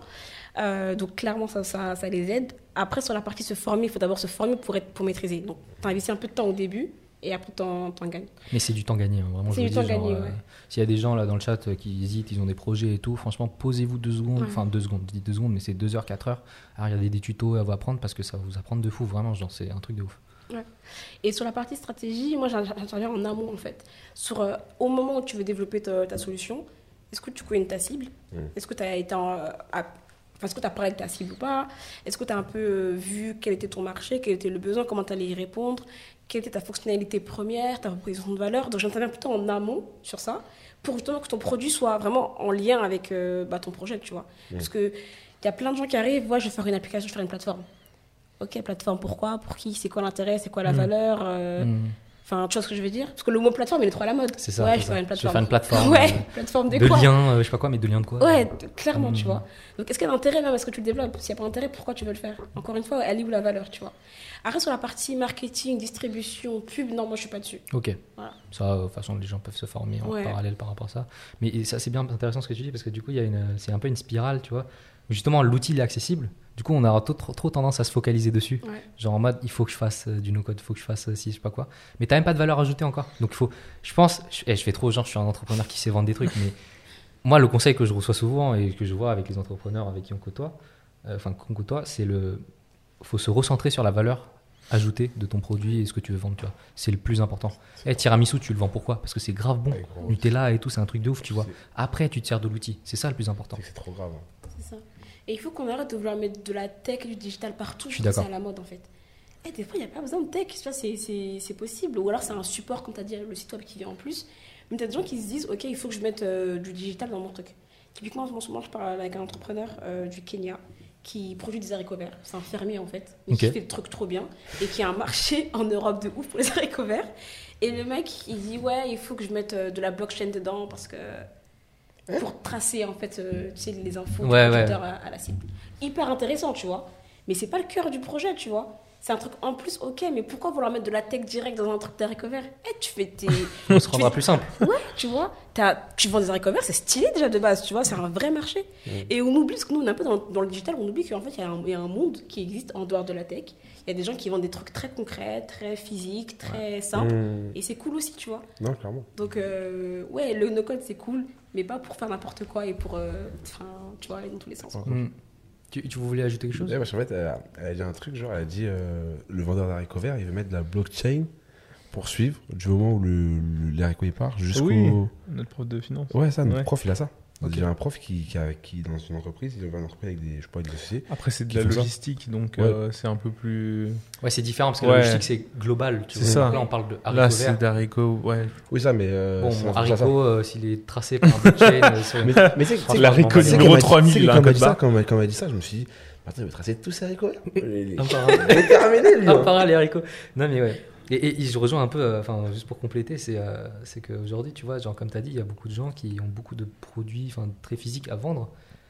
Euh, et je pense notamment, comme tu dis, en Afrique et des trucs comme ça, je sais qu'aussi, en Malaisie aussi, enfin en tout cas en Asie du Sud-Est. Euh, aujourd'hui, de no-code, je pense que ça peut vraiment propulser ces, ces, ces, ces, ces sujets-là. Parce que, comme tu dis, il y a le continent Afrique, enfin le continent européen, et cetera, qui sont intéressés par les nouvelles technologies. Tu encapsules ça dans de la nouvelle tech, tu vois, ils vont grave kiffer, tu vois. Et je pense que, enfin vous me dites hein, si je me trompe, hein, mais... Quelqu'un qui vend des haricots verts en Afrique, il encapsule ça avec une belle appli, genre un beau site, je sais pas quoi. Frère, ça vend direct, je pense, en, en, en Europe, tu vois. Ils aiment trop ce genre de concept. Donc ah, je pense pour vendre que... en Europe, tu parles? Ouais, ouais, je parle de ça. Ah, okay. Je pense qu'il y a un vrai marché, le tu vois. Et le marché peut être activé par le no-code, vraiment. Mais je pense qu'on me vendre là-bas. Je pense qu'on me vendre là-bas, ça, ça fonctionne. En vrai, c'est pas. Ouais, j'en sais rien. Genre, moi, c'est longtemps que je suis pas retourné, mais je, je suis pas sûr sur un truc genre qui soit vraiment développé, développé, tu vois. En vrai, je pense que tu viens, tu viens avec cette idée-là, je pense. Genre, tu, tu sais, tu leur expliques, tu leur donnes les moyens pour le faire. Comment ça, elle veut le faire. Je pense que ça peut péter. Ouais, ça peut péter simplement. Ouais, c'est ça, c'est ça. Ça, peut péter, ça peut péter tout simplement, tu vois. Je pense que c'est ce qui manque. Genre, faut juste leur donner les. Ils jouent, un... ils voient le jeu, mais ils ont pas les, ils ont pas les règles du jeu. Il faut faire germer l'idée dans la tête. C'est ça en fait. Pour comme ça, on est tous axés. En fait, ils voient juste le jeu se produire, ce, tu vois, à travers le monde, mais ils ont pas les règles du jeu. Ils comprennent pas ce qui se passe. Tu vois, tu leur donnes les règles. Après, gros, hey, tout le monde est à la même table. Hein. Après, c'est toi, toi et toi-même. Toi et ton idée. C'est vrai. Euh, moi, j'aimerais revenir un peu sur une dernière chose sur Adiadima Consulting. C'est, euh, on avait une question de. de Anya par exemple, ouais. Je sais pas si tu vois, elle avait posé d'ailleurs c'était très intéressant parce qu'elle avait posé des questions sur le sur le post quand on avait annoncé ta venue. C'était une des questions, c'était euh, au lancement de ton entreprise, est-ce que tu as rencontré un peu des difficultés euh, que ce soit par rapport à la tech ou que ce soit, mais genre des difficultés de manière globale, est-ce que tu en as un peu à expliquer parce que forcément on parle pas que de la réussite des trucs, tu vois, tu vois ouais. aussi des difficultés. Euh, ouais bah et, évidemment plusieurs, euh, je pense que la première pour moi ça a été le temps puisque je suis salariée en parallèle. Euh, la gestion du temps, c'est un vrai, vrai, vrai truc. Souvent, on dit que quand on est entrepreneur, on n'a pas d'argent, on n'a pas de temps aussi. Et euh, ça, c'est un truc que je suis en train d'essayer de, de, de gérer le mieux possible. Euh, mais c'est pas évident. Mmh. Surtout que j'ai un taf bah, que je kiffe, mais qui, qui, qui prend du temps aussi. Donc, euh, donc voilà. Euh, autre difficulté, je pense, c'est plutôt des, des difficultés genre, internes sur bah, clairement la, la, la, la légitimité, sur euh, le fait de communiquer sur moi. J'aime pas trop ça. Sur le fait de beaucoup réfléchir, d'avoir plein d'idées et de ne pas les tester et tout. Donc il y a clairement pour moi un côté posture et développement personnel entre guillemets qui peut jouer sur tes doutes internes, sur tes, tes réflexions. C'est pas le syndrome de l'imposteur, non ? À mille pour cent. Okay. Clairement. Ouais, clairement, ouais, ouais, à mille pour cent. Ça. Et, euh, et ça, du coup, bah, quand tu restes dans ta tête et que tu n'es pas en train d'échanger avec les autres, ça peut te bloquer au début, tu vois. Hmm. Donc en fait, ce que j'encourage les gens à faire, c'est de parler au maximum euh, de leur projet. Euh, on a tendance à croire que ouais non pour pas avoir le mauvais œil, pour pas parler de ses projets et tout, mais pas du tout. C'est trop marrant, ça c'est un truc qui ressort tout le temps. Ouais, je te jure, ça, ça par contre ça sert quand on ramène des Arabes ou des Renois. Il est là le souci aussi. Oh. Ouais, il est là le souci. Quand euh, après on n'a pas ramené beaucoup de Français, j'ai l'impression, mais quand on ramène des Arabes et des Renois, à chaque fois on se parle de mauvais œil. Ouais, mais. Mais après je pense qu'il faut aller voir plus loin que ça. Pour moi c'est réel. Moi, c'est ouais. réel. Ouais, c'est peut-être réel, mais c'est pas. C'est pas Bref. Parce que t'en parles que. Euh... Non, ça je sais, ça je sais aussi, tu vois. Il faut en parler à la bonne personne. Il faut parler en bo- ouais, aux bonnes parler personnes. Bonne personne. Il ne faut pas s'en vanter, c'est ça en c'est fait. Ça. C'est pas c'est de ça. Dire genre, euh, ouais, les gars, j'ai un projet de fou qui va sortir. Non, c'est juste de, oui, je fais mes lacets, il y a quoi euh, c'est, c'est de. Je sais pas si vous regardez bizarre. Je t'écoutais pour une fois, je t'ai même pas interrompu. Euh, non, mais. Euh, c'est, c'est pas. Enfin, oui, comme tu dis, il faut parler aux bonnes personnes et il y a toujours des bonnes personnes pour t'écouter, tu vois, par rapport à ce que tu veux faire et tout. Tu as une idée qui germe dans la tête. Moi, je sais que des fois, tu viens vers nous, tu vois, tu dis, les gars, j'ai une idée et tout. Mais trop souvent, par contre. Ouais, trop souvent, mais tant mieux, tu vois, il y a des gens qui ouais. t'écoutent, tu vois, c'est le plus important, mmh. tu vois. Et tu as des feedbacks, en fait. Je pense que c'est qu'il y a un maximum ouais. de feedbacks, à la fois de ton marché, donc de, de tes clients potentiels, il faut qu'ils te fassent du feedback, et à la fois de gens qui réfléchissent plutôt bien, je pense, et qui peuvent voir un peu les trous qu'il y a dans ta réflexion, ce qui manquerait, qui peuvent te conseiller, tu vois. Donc en fait, un entrepreneur, il faut qu'il soit entouré, il faut qu'il parle, il faut qu'il teste ses idées, tu vois. On passe à ça dans une chambre pendant six mois, sortir une application, se dire ouais, ça a marché. Mmh. Non, non, je parle pas aux gens. Ouais, ça, clairement. Ouais. Non, en vrai, en vrai, t'as raison, en vrai, t'as raison. Moi, je te dis, je te donne un conseil si tu veux, si tu veux des feedbacks là-bas, là, sur la table en, en Bordeaux, t'as le meilleur feedbacker de France. Okay. Il est trop fort. Il est trop fort. Dès que j'ai, un, dès que j'ai une idée, je l'appelle. Et il me dit, eh, Malan, c'est pas mal. Ça, Malan, ça pue la merde, ça, Malan. Et il est trop fort. Il est trop fort. Il donne des conseils et tout, et cetera. Non, je te crois pas. C'est grave important. Pour le coup, il donne des, des bons conseils à chaque fois. Mais ouais, ouais, ouais, ouais. Bon, on a tous besoin de ça, en fait. Il en faut un pour tout le monde. Tu vois. On a besoin d'un Sylvain, en fait. Ouais, de fou. Mais tout le monde a besoin d'un Sylvain. On va mettre son numéro sur le site. Non, mais ouais, c'est vrai, c'est vrai. Et euh... attends, j'avais une question, j'avais oublié déjà. Attends, c'était quoi ? C'était euh, oui euh, sur euh, la, la, la perspective sur le long terme, c'est-à-dire qu'aujourd'hui, tu vois, tu jongles un peu entre deux métiers, euh, Bond'Innov, Adiadima Consulting, ouais. Et de manière générale l'entrepreneuriat. Qu'est-ce que tu vois un peu dans l'avenir ? Genre, est-ce que tu te dis, genre, j'ai envie de développer un peu mon parcours professionnel avec Bond'Innov ou encore dans le salariat ? Ou euh, non, vas-y, enfin Fred, dans trois, cinq, sept ans, je vais vraiment faire un truc de moi-même. Euh... Ah bah, même, même plus tôt que ça, je pense. Euh, je te dis, je suis en train de régler cette histoire de, de calendrier, d'agenda, de temps. Mais ouais, clairement, je vais évoluer vers plus de temps, en tout cas sur mon projet euh, euh, pro. Enfin, okay. Surtout sur Adiadima Consulting. Ouais. Euh, con... Oui, vas-y. Elle m'a annoncé en live qu'elle allait démissionner, là. Mais non, je te raconte. Arrête de mettre les gens dans la merde. J'ai, ça. J'ai eu peur. J'ai vu la gueule, je me suis dit, oh non, t'es fou. Quoi, ah, mais on, on passe tous par, par cette réflexion, tu vois. Genre, euh, moi, même le premier, tu vois, même si euh, tu vois, ça me dérange pas le taf et tout, euh, je me vois pas. Euh, finir ma vie euh, mm-hmm. dans, dans ça, tu vois, ouais, genre, bah oui. J'ai trop envie de faire un truc que je kiffe. Quoi je, pas, on n'est pas en direct sur LinkedIn, là, j'espère.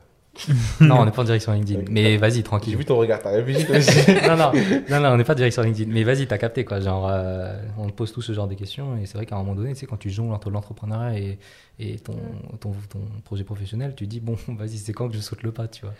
Et je pense que ça va être intéressant de, voir, de te suivre de très près pour la suite des événements, et de savoir, en gros, ce qui va se passer pour la suite. Sachant qu'en plus, là, tu es un peu sur l'aspect euh, shift, vu que tu, tu ouais. reconcentres ton truc, là. Ça va être trop, trop stylé, euh, en tout cas, ouais. Non, en vrai, c'est, ça, c'est pas mal. Vous m'avez regardé, vous me faites stresser. Ah, je sais pas, je pensais que t'avais, t'avais une intervention. Bon, euh, écoute, hein, moi, je pense qu'on a, on a, on a pas mal résumé le no-code. Hein. Je pense, je pense, là, on a vraiment fait un...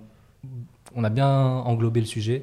Euh, aussi bien avec l'émission avec Maury qu'avec toi. Ouais. Donc, euh, pour rappel, vraiment, genre, il euh, y a des outils qui existent de partout.